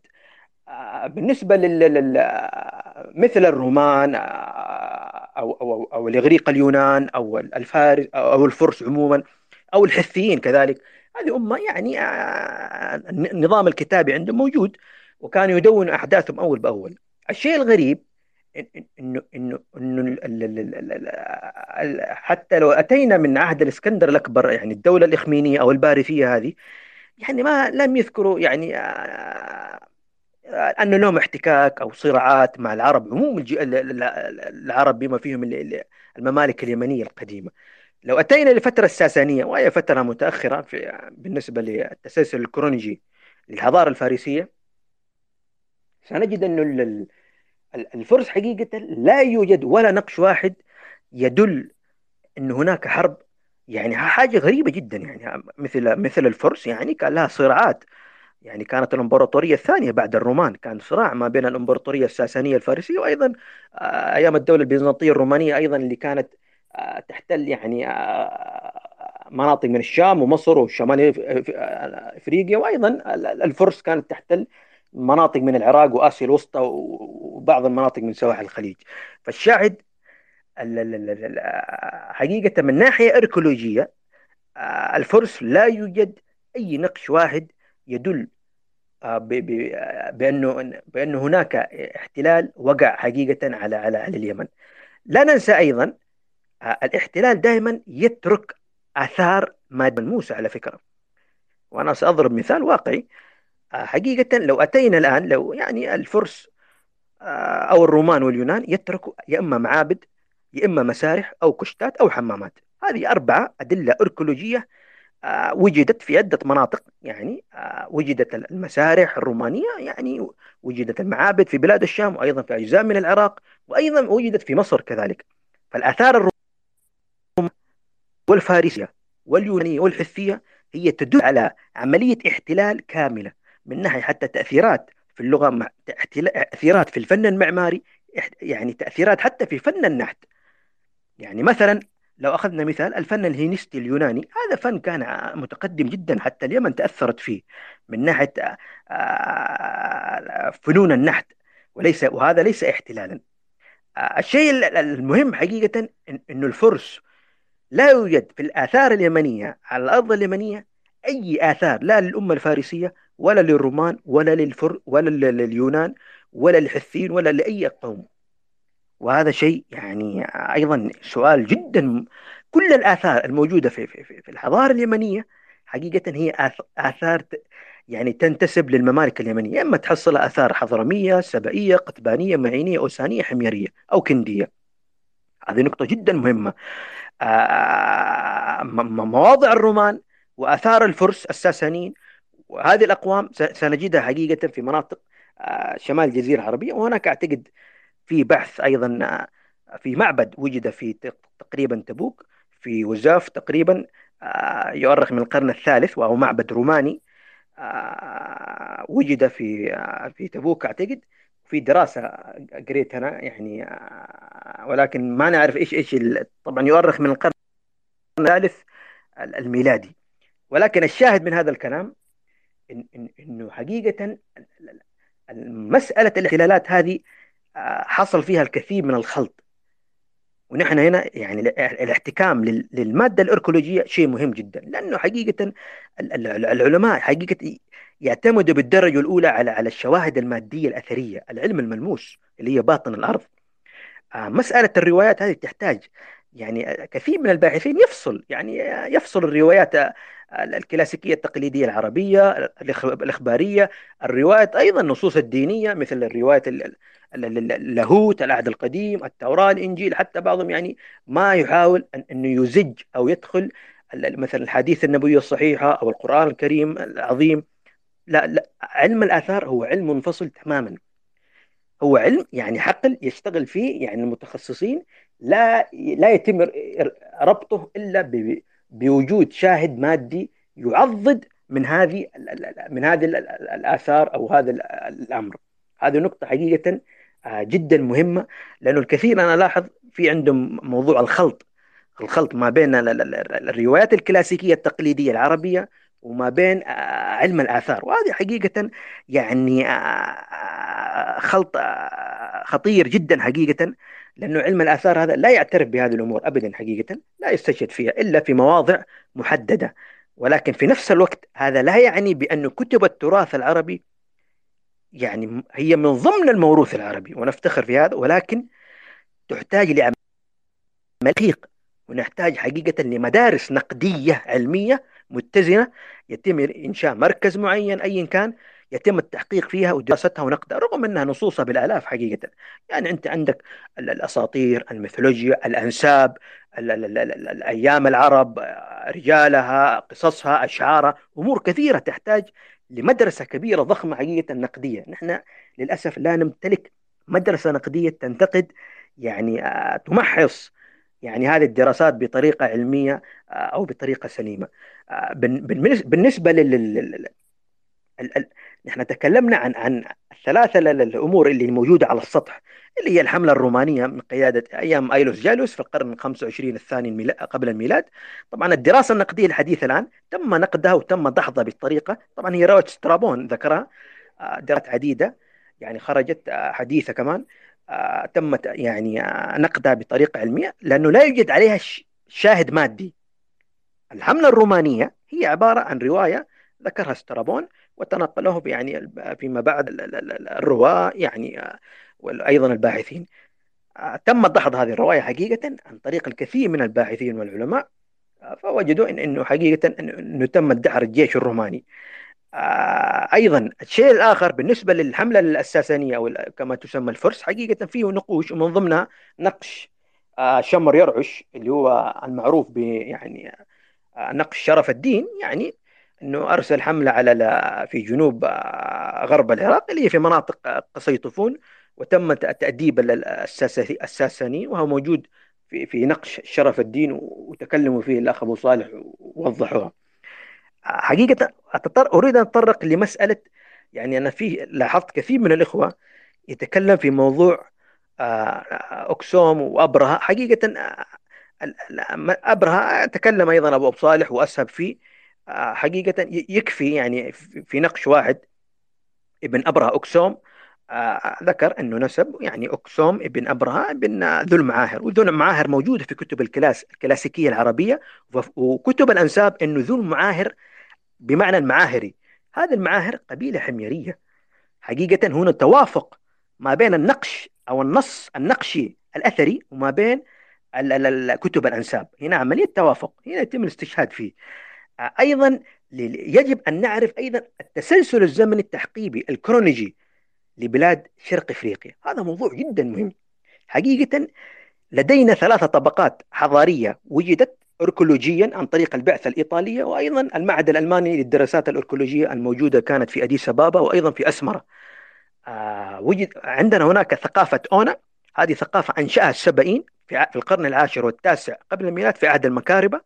وهذا مثبت ونشرنا أجزاء منه باللغة الإنجليزية. وأيضا هناك تكونت أيضا مملكة دعمت وهي ذات أصول سبئية قديمة بدأ من القرن التاسع حتى القرن الثالث قبل الميلاد وحكموها من من مأرب أو من جنوب الجزيرة خمسة من من الملوك في من السلطة المركزية اللي كانت في مأرب ومدونة وأبو صالح تكلم عن هذه النقطة أيضا في موضوع دعمت أيضا العالمه الاثريه الالمانيه اللي هي اريسا جراخرت هذه يعني تعتبر هي رئيسة المعهد الألماني للدراسات الأوركولوجية.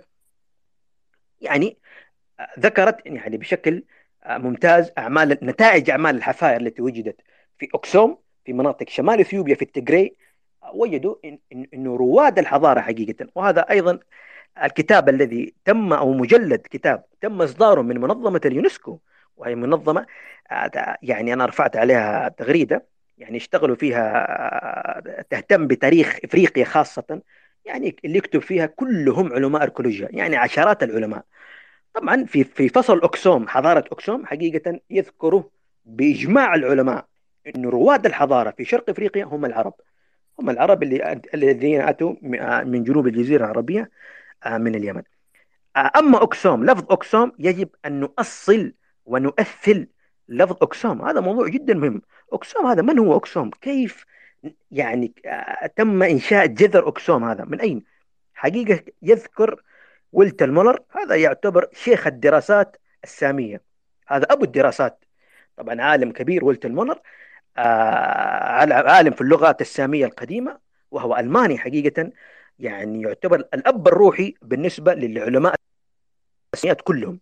بما فيهم كار بروكمان وغيره وإسرائيل ويلسون وغيره. فالشاهد إنه يذكر في تخريج لفظ مادة أكسم أو أكسوم أو الأكسوم حقيقة يقول في في مجلة المسند المحكمة وهذه حوليه أثرية تصدر من جامعة صنعاء يذكر بانه الأكسوم أو أكسوم هي منطقة يعني تقع اليوم في محافظة ريما في المرتفعات تسمى كسمة أو كسمة هذا رأي معتبر جدا وقوي وفيما بعد العلماء اعتمدوا يعني أجمعوا عليه بما فيهم آه، البرجام يعني آه، ألفريد بيستون صاحب المعجم السبعي والدكتور محمود الغول هذا الأردني أيضا عالم كبير في النقوش وأيضا كثير من العلماء أجمعوا.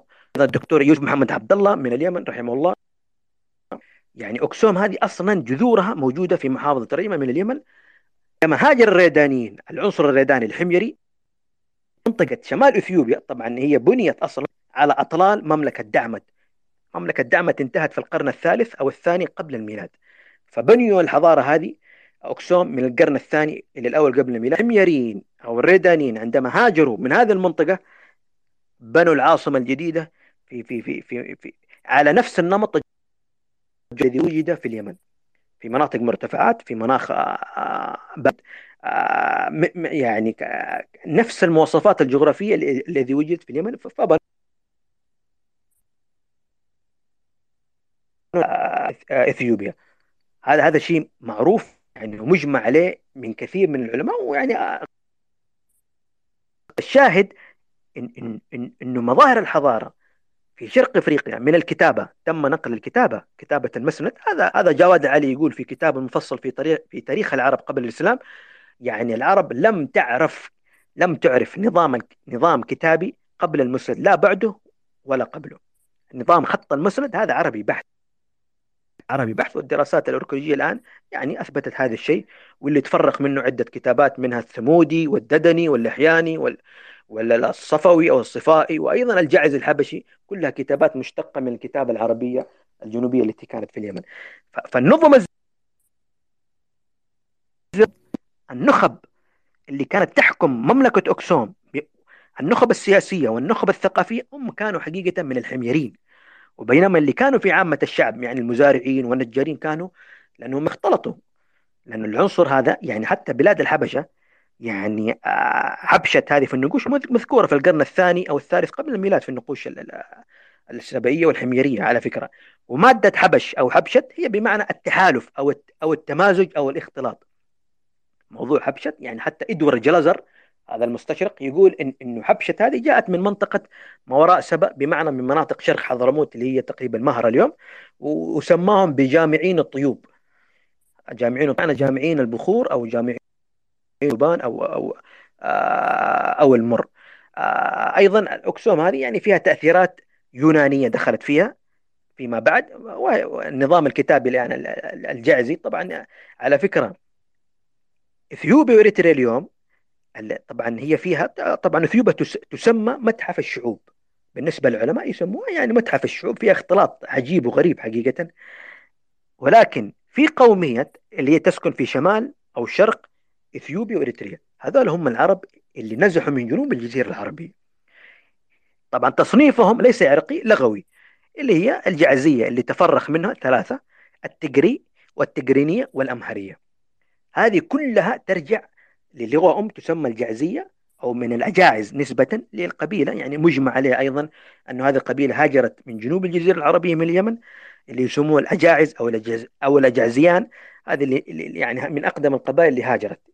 يعني آه، هي وقبيلة أيضا بني سليم هذه قبيلة أيضا شعب سبئي هو اللي أسس مملكة دعمت في الثامن والتاسع قبل الميلاد. حبشت آه، حتى الآن توجد مواضع أسماء جغرافية في اليمن جبال الحبي جبل الحبيشي قارة الحبشة في حضرموت في تعز أمور كثيرة. يعني حتى الاسم هذا تم نقلها لشرق إفريقيا لأنه شرق إفريقيا اللي هي إريتريا وإثيوبيا عبر التاريخ لا يوجد مسمى لها إلا تسمى حبشة. طبعا في في في في في في في, الريو في, في الترجمة اللاتينية المتأخرة والسريانية تسمى بلاد ابسينا ابسينا هو لفظ تحويري لبلاد حبشينة بمعنى بلاد الحبشة. يعني من يرجع المصادر الأوروبية سيجد دائما الحبشة تترجم لأبسينا أبسينا يقصد فيها بلاد آه، الحبشة. أما اسم إثيوبيا هذا اليوم التي تسمى دولة إثيوبيا هذا اسم تم سرقته من السودان أصلا. ليش؟ لأنه هيرودوت في القرن الخامس قبل الميلاد أطلق على شمال السودان سماهم الإثيوبيون بأنه إيش معناته؟ معناته بالإغريقية أصحاب الوجوه السمراء أو المحروقة. وهذا يطلق على مملكة مروي ومملكة نبتة ومملكة آه، كرما. هذه ممالك كانت في شمال السودان. تم سرقتها لأنه كان لأنه العنصر الزنجي أو الأصلي اللي موجود في شرق إفريقيا آه، حقيقة يعني كان يعادي العرب. وحتى الآن في صراع ما بينهم يعني هم يروا نف أنه أنهم هذول يعني الجازين اللي هم التجري والتجرينية والأمهرية هذول عناصر يسموهم يعني ساميين أو يسموهم عرب جذورهم لأنه خرجوا من وين؟ من جنوب الجزيرة العربية. فالسكان الأصليين كانوا عادوهم. لذلك يعني سموا الاسم البلد هذه إثيوبيا. عشان لا أحد يقول لهم أنتم أحباش أو أنتم مثلا عناصر عربية مهاجرة. فكان عندهم نوع أيضا من الحساسيات. فالشاهد إنه كل المظاهر الحضارية حقيقة في هذا سياق جدا مهم يجب تأصيله لأنه الأحداث فيما بعد الحروب اللي كانت يعني يعني عندك يعني ألبرت جام يقول انه الحروب اللي كانت ما بين آه، وأيضا فوس العالم الالماني يقول هي صراع ما بين أبناء العمومة. بمعنى انه اكسوم هذول جذور يعني الاكس هم عناصر أصلا ريدانية حميرية. يعني هذا النقش اللي, اللي جدا مهم اللي, اللي ذكر يعني اكسوم وهذا يؤصل في مسألة النسب حقيقة. والظاهر إنه الصراع كان ما بين اليمنية أو القبائل العربية فيما بينها البين وهذه نقطة يعني أيضا تدعو يعني أبرهة يعني كان المسلة حقه يعني أو أو أو النقش الذي الذي نقشه في في في آه، يعني ذكر إنه يعني آه، سد سد مارب يعني سوى عملية استصلاح فيها. وحاجة غريبة لو نلاحظ فيها يعني دائما فكرة الإنسان المحتل يعني يدمر يا رجل. ما ينشأ لك حاجات يعني يترك دائما بشكل عام آثار سلبية لك. ولكن هذا يعني رمى مضبط فالشاهد من الكلام هذا إن إنه مسألة جذور الحضارة هذه انبثقت حقيقة من جنوب الجزيرة العربية. هذا باعتراف يعني هذا يعني منذ القرن الماضي هذا الأبحاث هذه يعني تناولوها الكثير يعني من العلماء وأكبر بعثتين تم التنقيب فيها هي البعثة الألمانية والبعثة الإيطالية اللي هي موجودة في إريتريا أو إثيوبيا. نعم هذا هذه من جهة آه، موضوع أكسوم. وأما مثل ما ذكرنا والأخ أبو صالح يعني وضح والاخ عنتر مسألة الفرس هل لهم وجود؟ نحن نتكلم من ناحية مادية شاهد مادي. حتى الآن حقيقة يعني لو أخذنا أيضا رواية ذو الأكتاف شابور الثاني أو سابور الثاني. يعني هذه أيضا رواية يعني ما حد يعرف مع يعني من يقرأ الكتاب يعني أنه يقول لك شابور أو شابور الثاني هذا الحاكم الساساني الفارسي احتل الحجاز واحتل نجد وخلع يعني أكتف القبائل وهزمهم. طيب هل فيها عليها الكلام هذا شاهد أثري مادي يثبت بوجود احتلال ساساني فارسي لنجد أو الحجاز؟ لا يوجد. إذا هذه رواية ملفقة مثل الروايات التي تنسب أيضا لليمن. لا يوجد عليها شاهد أثري مادي. وهذه نقطة جدا مهمة. الأمة الفارسية حقيقة أو أو الفرس هذول أعدائهم التقليديين عبر التاريخ هم العرب. يعني معركة ذقار وحملة آه، شمر يرعش ومعركة السلوت.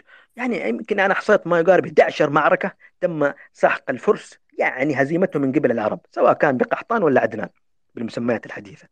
هذا موضوع جدا مهم لأنه أيضا كتاب الفرس هذا اللي هو الشهنامة هذا يا رجل مليء لأن الأمة الف... يعني الفرس هذول ينطلقوا أيضا من الملاحم ملحمة الشهنامة. هذا الكتاب القومي للأمة الفارسية اللي هم أصلا ينطلقوا منه. وهو عبارة عن كثير من الخزعبلات حقيقة والأساطير التي لا تمد لعلم الأركولوجي بأي شيء. بل إنه كتب التراث العربي عندنا والإخباري أهون بكثير. وأيضا هذا ينطبق على على الأحباش. في كتابهم كبر نشست أو ملحمة الملوك أو سيرة الأعلام والملوك.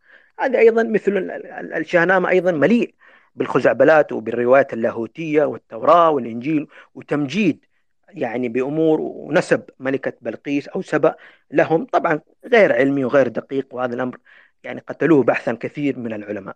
نعم شكرا لكم ومناسبة الإطالة شكرا أستاذ حسني والله أثريتنا بالمعلومات الطيبة. أستاذ رميض أستاذ رميض معنا؟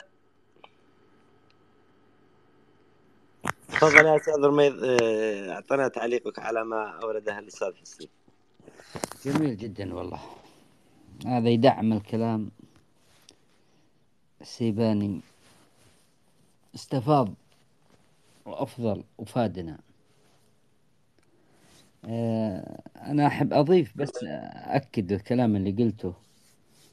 كثيرين اللي نفوا أسطورة آه، سيف بن ذي يزن منهم فيلبي الباحث اللي ألف الكتب الكثيرة منها بنات سبأ تاريخ اليمن.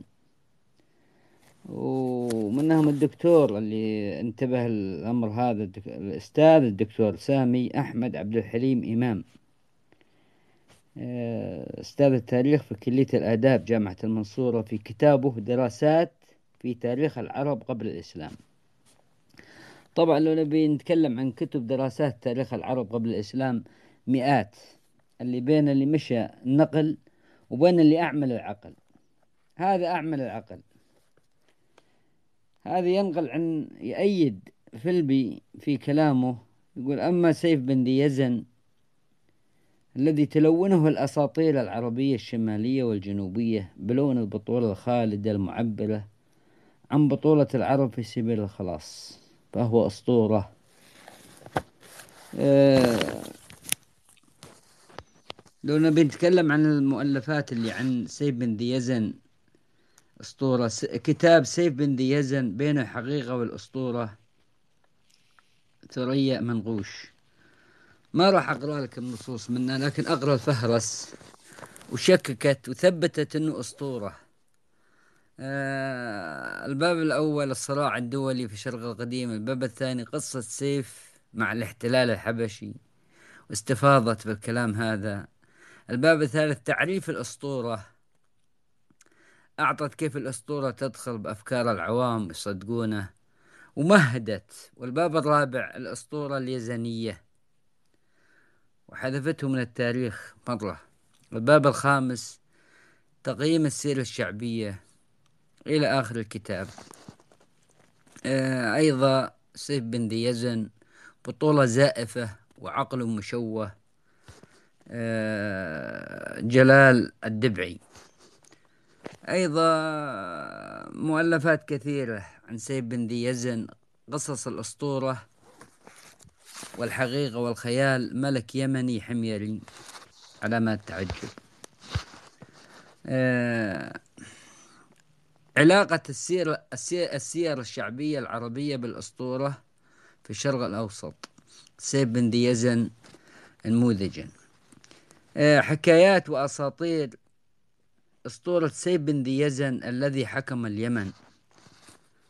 ولو نبي نبحث كثير عن الذين تنبهوا لهذه الأسطورة والحكايات الشعبية ودمجها بالتاريخ نحصل آه، مؤلفات كثيرة تنبه أصحابها وأعملوا عقلهم وتركوا النقل وتكلموا عن هذا كثير. هذا اللي حبيت أضيفه وأرجع وأقول أنه سيف بن ذي يزن أسطورة. من آه، قالب غير الشهادة وسمعنا بالمساحة وكان معنا.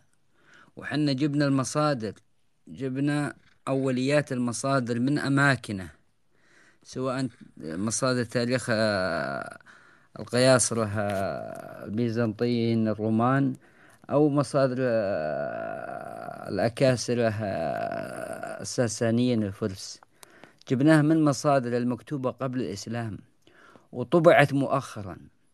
عدا كتب الإسلام وكتب تاريخ العرب قبل الإسلام اللي ألف فيها الدكاترة واعتمدت مناهج بالجامعات وغيره. آه، إذا كان يجادلنا بهذا فهو أحد أمرين. أو أنه جاهل آه، ما يعرف الحقائق نعطيه مصادر ومراجع الأمور ويبقى يجادل. أو أنه متعمد. أو أنه متعمد له هدف وله غاية أو أنه ما ينفع فيه لا علاج ولا هذا ولا هذاك. حنا أبدينا ذمتنا وضميرنا لله ثم للتاريخ ثم لتاريخ اليمن ثم للناس. هذا اللي نعرفه وقرأناه وسعينا على مصادر هذا التاريخ. أن نجمع من عدة من عدة مصادر من عدة دول. ما هو من تاريخ اليمن جمعناه جمعناه من إيران جمعناه من مؤلفات كتب الساسانيين مكاتب ضخمة لو نبي نشوفه كتب البيزنطيين. ذكرهم للحوادث اللي أهم من هذه الحادثة ولا ذكروا آه، سيد بن ذي يزن ولا ذكروا الفرس وجودهم باليمن. آه، هذا انتصار لهم عظيم. أولى من أولى الناس هم يذكرونه وهم مؤرخينهم. ويعتدون فيه ويفتخرون فيه. لكن في بعض الناس آه، خلاص مظلل على فكره معلومات قديمة عنده آه، ينقل من فلان إلى فلان ما يعمل فكره. آه، يبقى يجادلك ويبقى يحول الموضوع من موضوع إلى موضوع ويشخصنه معك وأنت قاعد تعطيه معلومات بدل ما يقول جزاك الله خير أعطيتني درر يرجع يعطيك حجر. هذه المشكلة. وشكرا لكم والله تواجدنا معكم بالمساحة. شكرا يا أخي لكن في سؤال من الجمهور. تفضل. آه، يقول آه، هل فعلا دخل ذو الأكتاف وسط الجزيرة العربية؟ وفعل ما فعل حسب ما ورد في الكتب وأجبر العرب على دفع الجزية. وفي عهد وفي أي عهد كان ذو الأكتاف أو ذو الأكتاف الفارسي؟ هذا سابور سابور ابن ابن يزدجرد آه، الملقب سابور ذو الأكتاف لأنه خلع أكتاف العرب من بني تميم ومن إياد ومن بكر ومن آه، تغلب ومن عبد القيس. فهذا كان في العراق. هذا بداية حكمه. هو الذي أسقط مملكة آه، الحضر في الجزيرة الفراتية. فيه تاريخ يذكر 242 وفيه تاريخ ثاني يذكر 252 التاريخ الفارسي أطمئن له لأنه مدونة باليوميات يذكرون أنهم أسقطوا الحيرة على يد سابور ذو الأكتاف 242 ميلادي. يذكرون ملوك ضيازن وملوك الحضر من بني العبيد من قضاعة يذكرونهم نصا. آه، سابور ذو الأكتاف أدب القبائل العربية لما تطاولوا بالتخوم فارس ودخلوا على حماهم وعلى طرق التجارة وأولها قبيلة إياد كانت سائدة بالأنبار وعين التمر آه، قبل مملكة الحيرة. فتحالفوا القبائل هذه وصاروا يعني يستولون على طرق التجارة والحملات الفارسية يدخلون بلاد فارس يغزون وينهبون إلى درجة أن أسروا أخت سابور أسروا أخت سابور. فانتقم منهم وخلع أكتافهم هذه بالعراق ومنطقة كاظمة بالكويت ومنطقة البحرين والأحساء وطنهم شرق الجزيرة العربية وطن القبائل. حتى وضع سور سابور ذو الأكتاف وضع وضع سور من عند الأنبار إلى مدينة كاظمة بالكويت حاليا. سور سابور. آثاره بقيت يعني تقريبا العهد قريب العصر تقريبا العباسي يذكروها بعض المؤرخين إنه سور سابور. إي نعم لكن ما دخل داخل الجزيرة العربية ولا منطقة نجد ولا الحجاز ولا جاء لا هو مناطق العراق آه، شرق الجزيرة العربية جهة الخليج من عند الهجر والأحساء. إلى حد يعني آه، المال العالقة بين النفود وبين آه، المنطقة الشرقية. يا أخ رميض أنت ذكرت معلومة بس آه اللي هو ملوك ملوك الرأ أو الحضر طبعا هم من العرب. تعرف ابن الكلب إيش يقول؟ يقول إن ملوك الرب من قضاء وطي. إنه صاروق. سنطروق هذا اللي كان ملك العرب. الصوت يقطع. الصوت واضح؟ ما هم الرقة؟ الرقة لا. أيوه واضح الآن واضح اول لا أيوه حتى سيباني تسمعا. أيوه ب... تسمعا. بس أكمل لك الجزئية وكمل بعدين يقول لك حتى جو... كمل. جواد علي. كمل.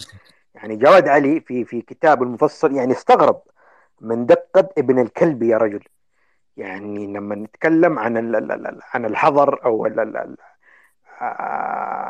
يعني آه، المملكة هذه اللي اللي اللي اللي اللي أنشأها تقريبا اللي هم يعني من العرب يقول لك اللي هي سنطروق هذه يقول لك من العنصر من عنصرين أصلا جذورها تكونت اللي هي الحضر من قبيلتين عربيتين.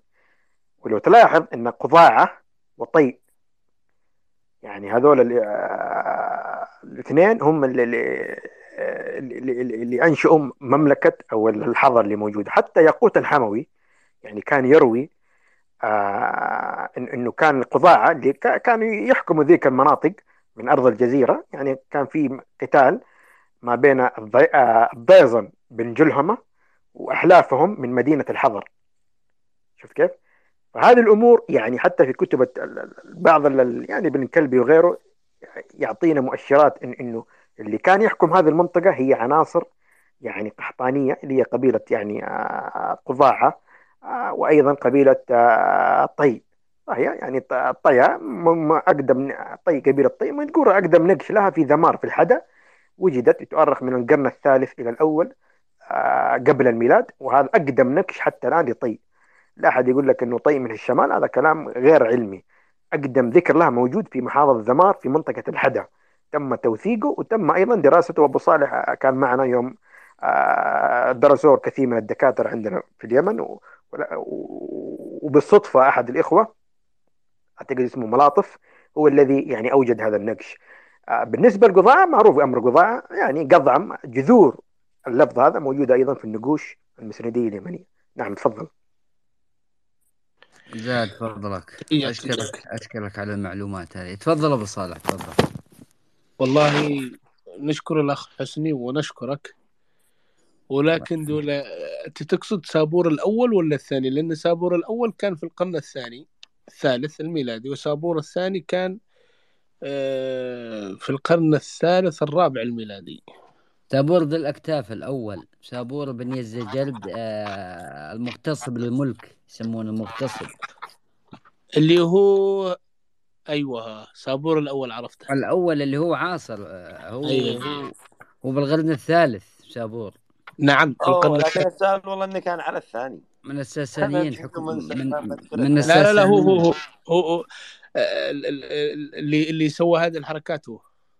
سابون نعم. لك خلنا نجاوب الأخ السيباني.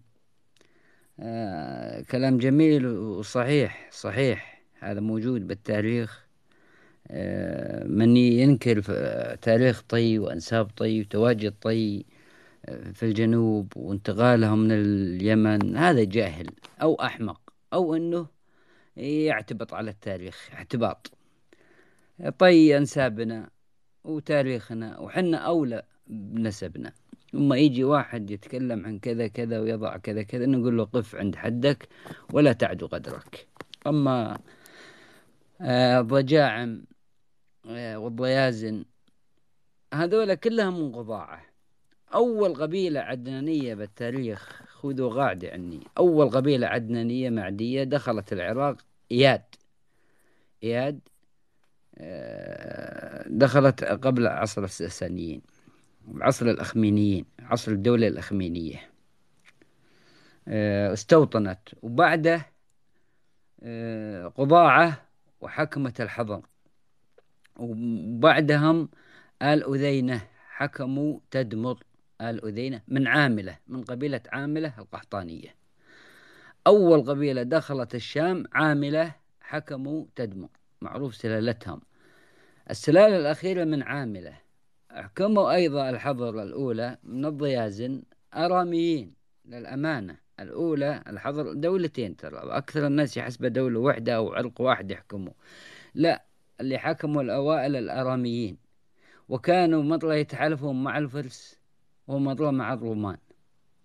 ولكن استقلوا عن هذا وذاك وتفرغ لهم سابور وأسقطهم مثل ما أسقط آه، تراجان مملكة الأنباط عام 106 آه، ميلادي. ومثل ما أسقط أورليان مملكة تدمر عام 273 آه، ميلادي.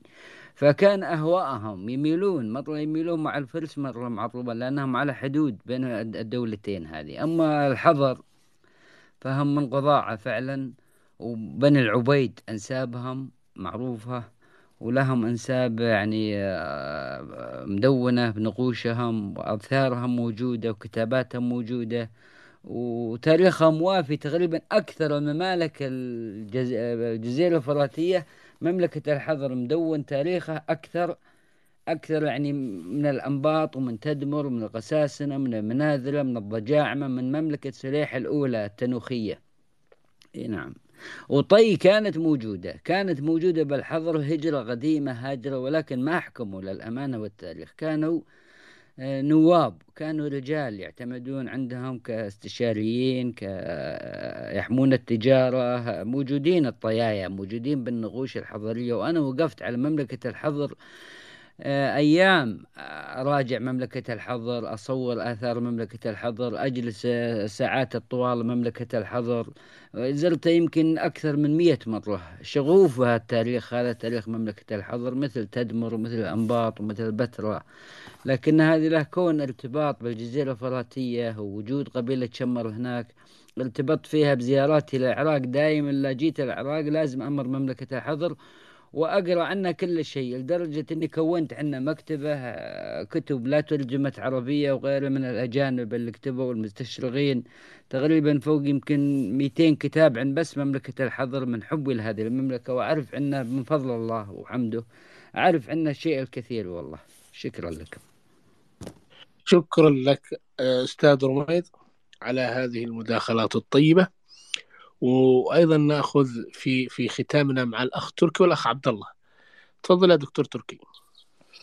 أهلا صباح الخير. صباح آه شكرا على هالمساحه الرائعة. خليني بس أركب السماعة. آه.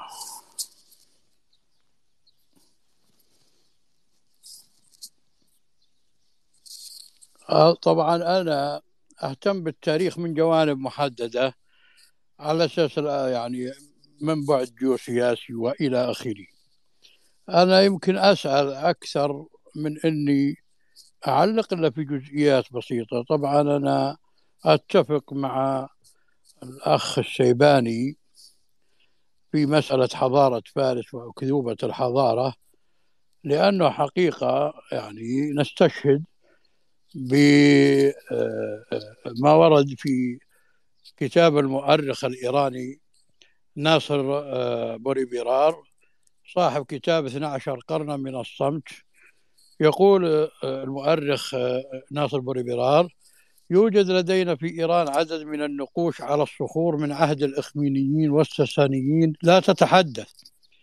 هذه النقوش عن أي ثقافة أو حضارة أو فكر أو حتى عن دين. لا يوجد في هذه النقوش أي كلام عن زرادشت وكتابه أفستا فلم تتحدث هذه النقوش عن الشؤون الثقافية حيث كلها وبدون استثناء إما تتحدث عن قضايا شخصية وإما عن قضايا عسكرية. كما يضيف على الذين يدعون بوجود زرادشت وكتابي أفستا وزد أن يقدموا وثائق تاريخية تثبت هذا الأمر. فهؤلاء الذين يدعون بوجود أديان أو حكمة في إيران القديمة أو شيء ثقافي أو حضاري قبل نشوء الإسلام لم يقدموا أي وثيقة ولا أي نقوش صخرية ولا حتى مسكوكة نقدية. آآ آآ هنا آآ يعني أكتفي من الاقتباس. طبعا الفرس هم قوة عسكرية لا شك.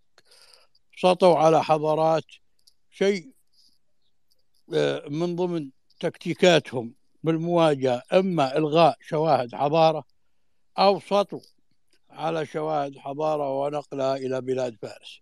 هذه آه، آه، نقطة. في كتاب للجاحظ كتاب البيان والتبيين حتى ذكر في باب العصا والله الآن ما يحضرني هذا الصفحة 456 أو 546 إنما في باب العصا في البيان والتبيين ذكر بعض يعني الرسائل والخطب اللي كانت يعني آه، آه، يعني تنسب آه، إلى الفرس ولكن شكك فيها لأنه لم يثبت لديهم وهو أقرب عهدا بهذا الأمر في مسألة يعني شكك هل هي يعني هل هي مول قد تكون مولدة يعني بمعنى آه، آه، شكك في آه، صحتها. وإلا لكان ابن المقفى كما يذكر أنه يعني لا أستشهد فيها لأن ابن المقفى في كتاب كليلة ودمنة كذلك. أضافوا حوالي ستين صفحة في الطبيب برويز آه، يعني عندما صدم الفرس آه، بعد الدخول في الإسلام وإلى آخره آه، بالثقافة الإسلامية والعربية وكانت في أوجها في تلك الفترة. ثم ما بعد ذلك إلى وصول إلى العهد العباسي أصيب بصدمة وأصبح يعني يتلاعب في مسألة إضافة شيئا من بأنه يعني آه, آه، إنهم أهل حضارة وإنهم آه أهل معرفة وإنهم ضليعين في أدب وثقافة وإلى آخره. هذه آه هذه نقطة. آه بالنسبة أنا ودي أسأل بذان في اليمن وش وضعه اخ رميط؟ يعني أبي أسألك أول الشيباني يعني هل هو والي فارسي أو وش وضعه تحديدا؟ جواب وبعدين بستكمل. أنتظر. أنتظر منكم رميض أو الشيباني أو الرجل الحكيم اللي يبغى يجاوب. تفضل تفضل. جاوب يا أستاذ أبو صالح ولا؟ أبو صالح أبو صالح.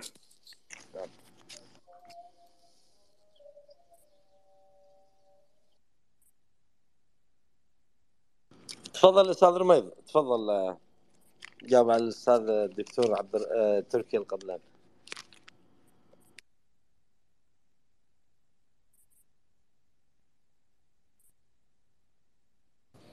جا جاوبوا هو ما كان معانا بالمساحة والله مولى ليته كان معانا دكتور آه، دكتور تركي القبلان حياك الله. ليتك معانا حنا استفضنا تكلمنا بداية المساحة. أعطينا ما هي نبذ أعطينا مطولات عن عنوان المساحة. ووجود الفرس وجود سيف بن ذي يزن وجود أمور كثيرة تكلمنا عنه. أه، لا لا ما أبي سيف بن ذي يزن وموضوع وملابسات سيف بن ذي يزن بين الأسطورة والحقيقة إلى آخره. أنا أسأل سؤال محدد بذان. لما تجي حتى حتى على الرسائل رسائل يطلسون للملوك والأمراء ويطلسون وكذا. اختلفوا بالرسائل ما هي واحدة. لا تجي تقول لي حجة مثلا إنه رأس الباذان وكذا كذا. الرسائل آه، النبوية للبلدان وللأمراء وللملوك. آه، في أربع مطبوعات عن الرسائل الملكية وتكلم عنها محمد حميد الدين في الوثائق السياسية في العصر النبوي. تكلم عنها كثير قال أكثر هذه كتبت ما هي عصر الرسول؟ تكلم عنها بدقة. نفى وجود باذن ووجود الفلس ووجود الأمور هذه. إحنا ما عندنا مشكلة إذا هم موجودين أو كذا لكن ما ما حصلنا هالشيء هذا. لكن الرجل الحكيم كاستفاض والله ليتك إنك تسمع المساحة اولا. طيب آه، اخ وتشوف يعني أدلة كثيرة. آه اذا اذا إذا تكرمت أبي أعرض عليك الآن. في مسألة إسلام بذان والقصة ومدار حولها لأن آه آه ذكرها ابن هشام في سيرته والطبري في تاريخه آه، وأخرجها ابن سعد في الطبقات الكبرى عن شيخ محمد بن عمر الأسلمي بأسانيد حول دخول بذان ومدار حول القصة. يعني أنه بعث الرسول صلى الله عليه وسلم عبد الله بن حذافة السهمي وهو أحد الستة إلى كسرى يدعوه إلى الإسلام وكتب معه كتاب قال عبد الله فدفعت إليه كتاب رسول الله صلى الله عليه وسلم فقرئ عليه ثم أخذه فمزقه فلما بلغ رسول الله صلى الله عليه وسلم قال اللهم مزق ملكه وكتب كسرى إلى باذان. هنا مراسلة بين كسرى وباذان كسرى إلى باذان عامله على اليمن أن ابعث من عندك رجلين جليدين إلى هذا الرجل الذي بالحجاز فليأتياني بخبره فبعث باذان قهرمان ورجلا آخر وكتب معهما كتاب فقدم فقدم إلى المدينة فدفع كتاب باذان إلى النبي صلى الله عليه وسلم فتبسم رسول الله صلى الله عليه وسلم ودعاهم إلى الإسلام وفرائض وفرائصهما ترتعد وقال ارجعا عني يومكما هذا حتى تأتياني الغد. فأخبركما بما أريد فجاءه من الغد فقال لهما أبلغ صاحبكما يقصد باذان أن ربي أن ربي قد قتل ربه كسرى في هذه الليلة لسبع ساعات مضت منها وهي ليلة الثلاثاء لعشر ليالي مضين من جماد الأولى آه، آه، سنة سبعة. وأن الله تبارك وتعالى سلط عليه ابنه آه، شرويه فقتله فرجع إلى بذان بذلك فأسلمه والأب باليمن. والحديث صححه الألباني في السلسلة الصحيحة وقال بعد ما ذكر طلقه فصح الحديث والحمد لله تعالى ولعله ما ذكر الحديث من الشواهد طرق سكت سكت عليه الحافظ فتح الباري. انتهى. آه، آه، يعني آه، هنا أنتم اذا سمعتوني جاتني مكالمة قطعت علي انما لا نسمعك نسمعك. آه تمام. اذا هنا استشهاد بمسألة موضوع بذان وحكمه في اليمن ووضع كسرى وإلى آخره. ذكرت أخ رميض أنك قرأت في كتب الساسانية. تقدر تسمي لي كتب الساسانيين؟ لأنه لم يثبت عندي أن للفرس أي كتب قبل الإسلام. عجيب إيه عجيب, عجيب, عجيب الكتاب. بس يا دكتور يعني إذا نفيت الصورة سيف بن اليزن هنا يسقط اسطوره الفرس وتواجدهم باليمن. ثانيا آه، تعال مثلا من باب لا لا من أنا باب أنا بس شوف أنا ماني بحقق ماني بحقق في المسألة هنا. بقدر ما أستفيد أنا بحثي أنا يا طويل العمر خلي خليني ابسطها عليك سيدي. لا لا خلي خلي حتى ما أدخل في, في جدل أنا وشو؟ أنا من أبعاد جيوسياسية. أنظر للأمر وطبيعة آه، المخاطر الأمنية عبر التاريخ ومسألة آه، النفوذ آه، الدولة الإمبراطورية الرومانية على آه، غرب الجزيرة العربية من جهة البحر الأحمر والنفوذ الفارسي في الجنوب والتفافا على بحر العرب. أنا أنظر من مناظير من منظور يا طويل العمر جيوسياسي ما علي بس أنه يعطيني هذه الدلائل آه، الأبعاد التاريخية لتحقيق بعض المسائل. ما نبقى أنا يعني آه، هنا آه، أناقش بمسألة إنه عدم تصديق ما تفضلوا به الأساتذة الأجلاء. بقدر ما أبي أتأكد وفق طبعا منظور جيوسياسي عندنا يثبت إن الفرس كانوا عماد يعني شكلوا ما يعرف باسم يعني وفق المفهوم الجيوبوليتيكي هنا. طيب في طيب هذا طيب الجانب طيب يا يا آمن البحر عفوا. خلني أوصل الفكرة يا طويل العمر وبعدين لكم المجال بس أنا يعني حتى أنا بتواصل أفضل مع السيباني ولا مع اخ رميض آه، بصفة خاصة لأن اللي أنا اساله ما يهمني إنه يطرح في العام. نهائي بقدر ما هو حقق بعض مسائل بسيطه حتى أطبقها على ما عندي في من الأبعاد الجيوسياسية. لأن تشكل ما يعرف باسم آمن بحر آه العرب آه آه البحري وآمن البحر الأحمر البحري وصراع الإمبراطورية الرومانية والفارسية على النفوذ وامور من جوانب جيوسياسية محضة بعيدة عن مسألة. فلذلك أنا يعني أقرأ التاريخ من هذا الجانب.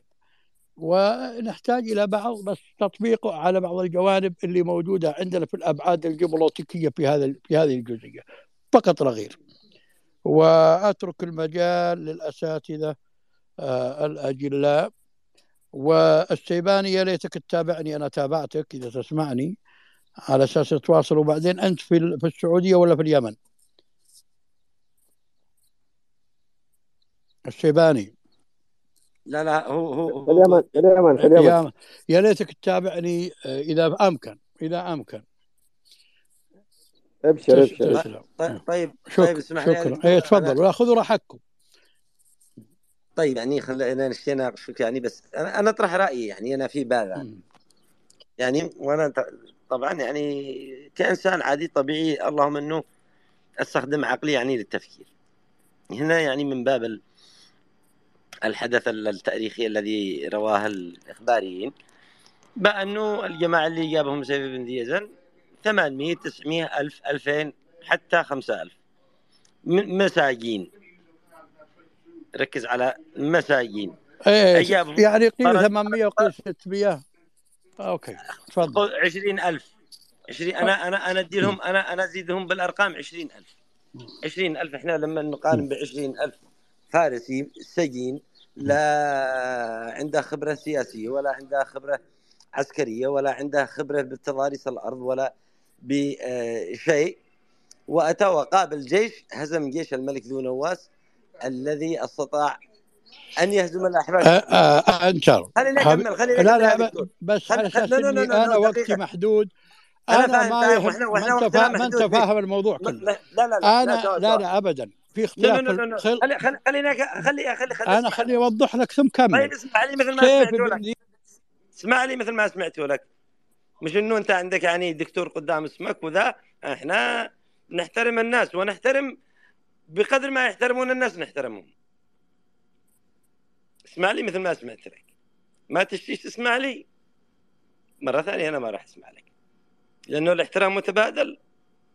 فخلى الاحترام يكون متبادل؟ وقائم بيننا أنت مؤمن بما أنت مؤمن به. هذا الشيء يعود لك. تمام؟ أنت لا تريد حقائق لا تريد أن أن تنقح في التاريخ لا ترى بأنه من من من ينقح في التاريخ ومن يصحح في هذا التاريخ ومن يبحث في هذا التاريخ. مثلا بأنه خرج عن الكتاب والسنة هذا الشيء يعود لك.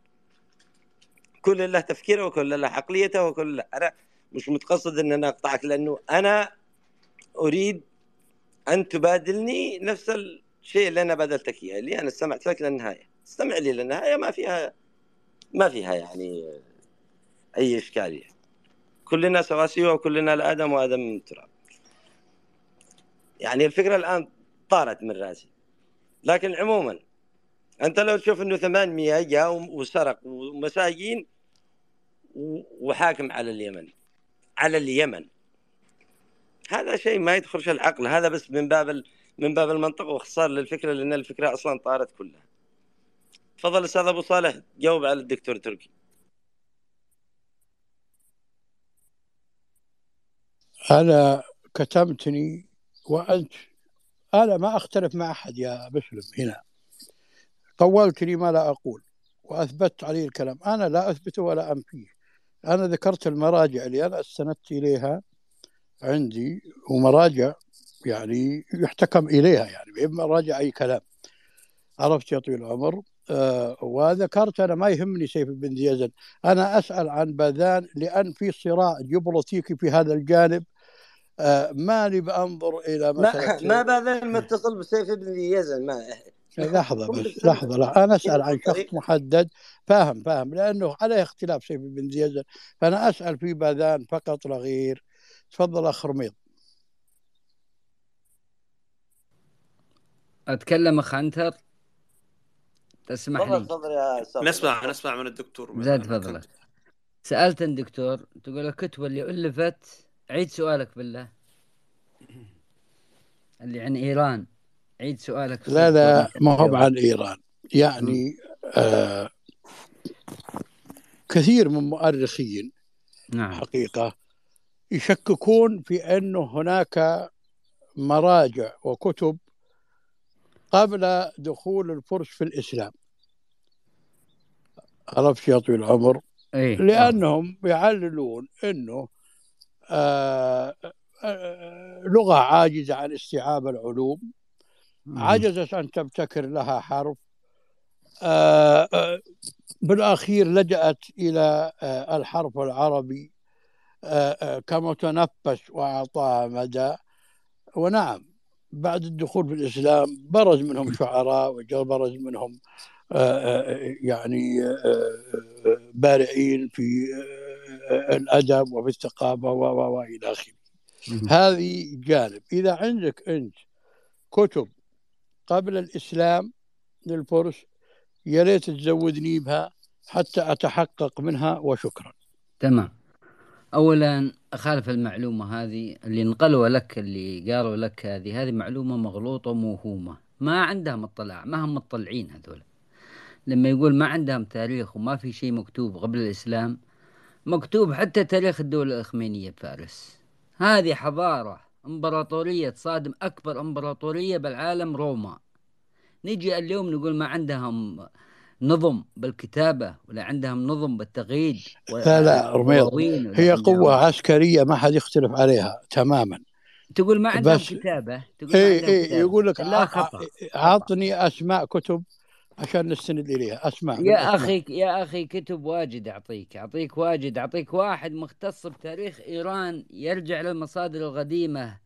المطويات والبرديات والنقوش بتاريخ الساسانيين مختص بالساسانيين فقط ألف عنهم 19 كتاب اللي هو آرثر آرثر كريستين. هذا ألف 19 كتاب في تاريخ إيران. كتابه هذا اللي بين يدي إيران في عهد الساسانيين. وترجمه الدكتور يحيى الخشاب وراجعه عبد الوهاب عزام. مطبوع بدار النهضة العربية. آه رجع للمصادر القديمة قبل الإسلام التاريخ المدون. إذا كنت ما تدري أنهم ما عندهم تاريخ فادر واعلم لا لا لحظة لحظة لا, لا تنفعل لا تنفعل. عندهم تاريخ منفعل بس أقول لك عندهم. أنا اليوم ما أحب إيه أسمع أنا ما أحب الفلسفة لا لا لا في مثل لا يقول لا إذا كرهتوهم حق الله أعطوهم. لا لا لا لا لا, لا ولا يجربنكم شنآن قوم. لا طبعا. بس خليني بسألك آه آه الفرس قوة عسكرية آه لا خلاف في هذا في في هذا في هذا الجانب. ومؤرخين من الفرس أنا ذكرت لك أنهم كذبوا هذه هذه الأمور. مسألة استناده لربما اليونانيين تعرف احتكوا وحتى استفادوا الفرس من اليونانيين ومن الفينيقيين في مسألة العبور يعني لأنهم ما ما ذكر عن عفوا عفوا ما ذكر أي أي ما ذكر عنهم أصلا أنهم أهل بحر وأن لهم قدرة في مسألة يعني صناعة السفن وإلى آخره فكانوا يعبرون على أساطين في الفينيقية ثم بعد ذلك استفادوا باحتكاكهم مع اليونانيين. لكن ما ذكر كتاب محدد يا ليت ترسل لي اسم كتاب حتى للمؤرخ اللي أنا ذكرت اسم كتاب محدد أنه موجود هذا الكتاب كذا. إنما نقوش ذكرها مثل ما قلت لك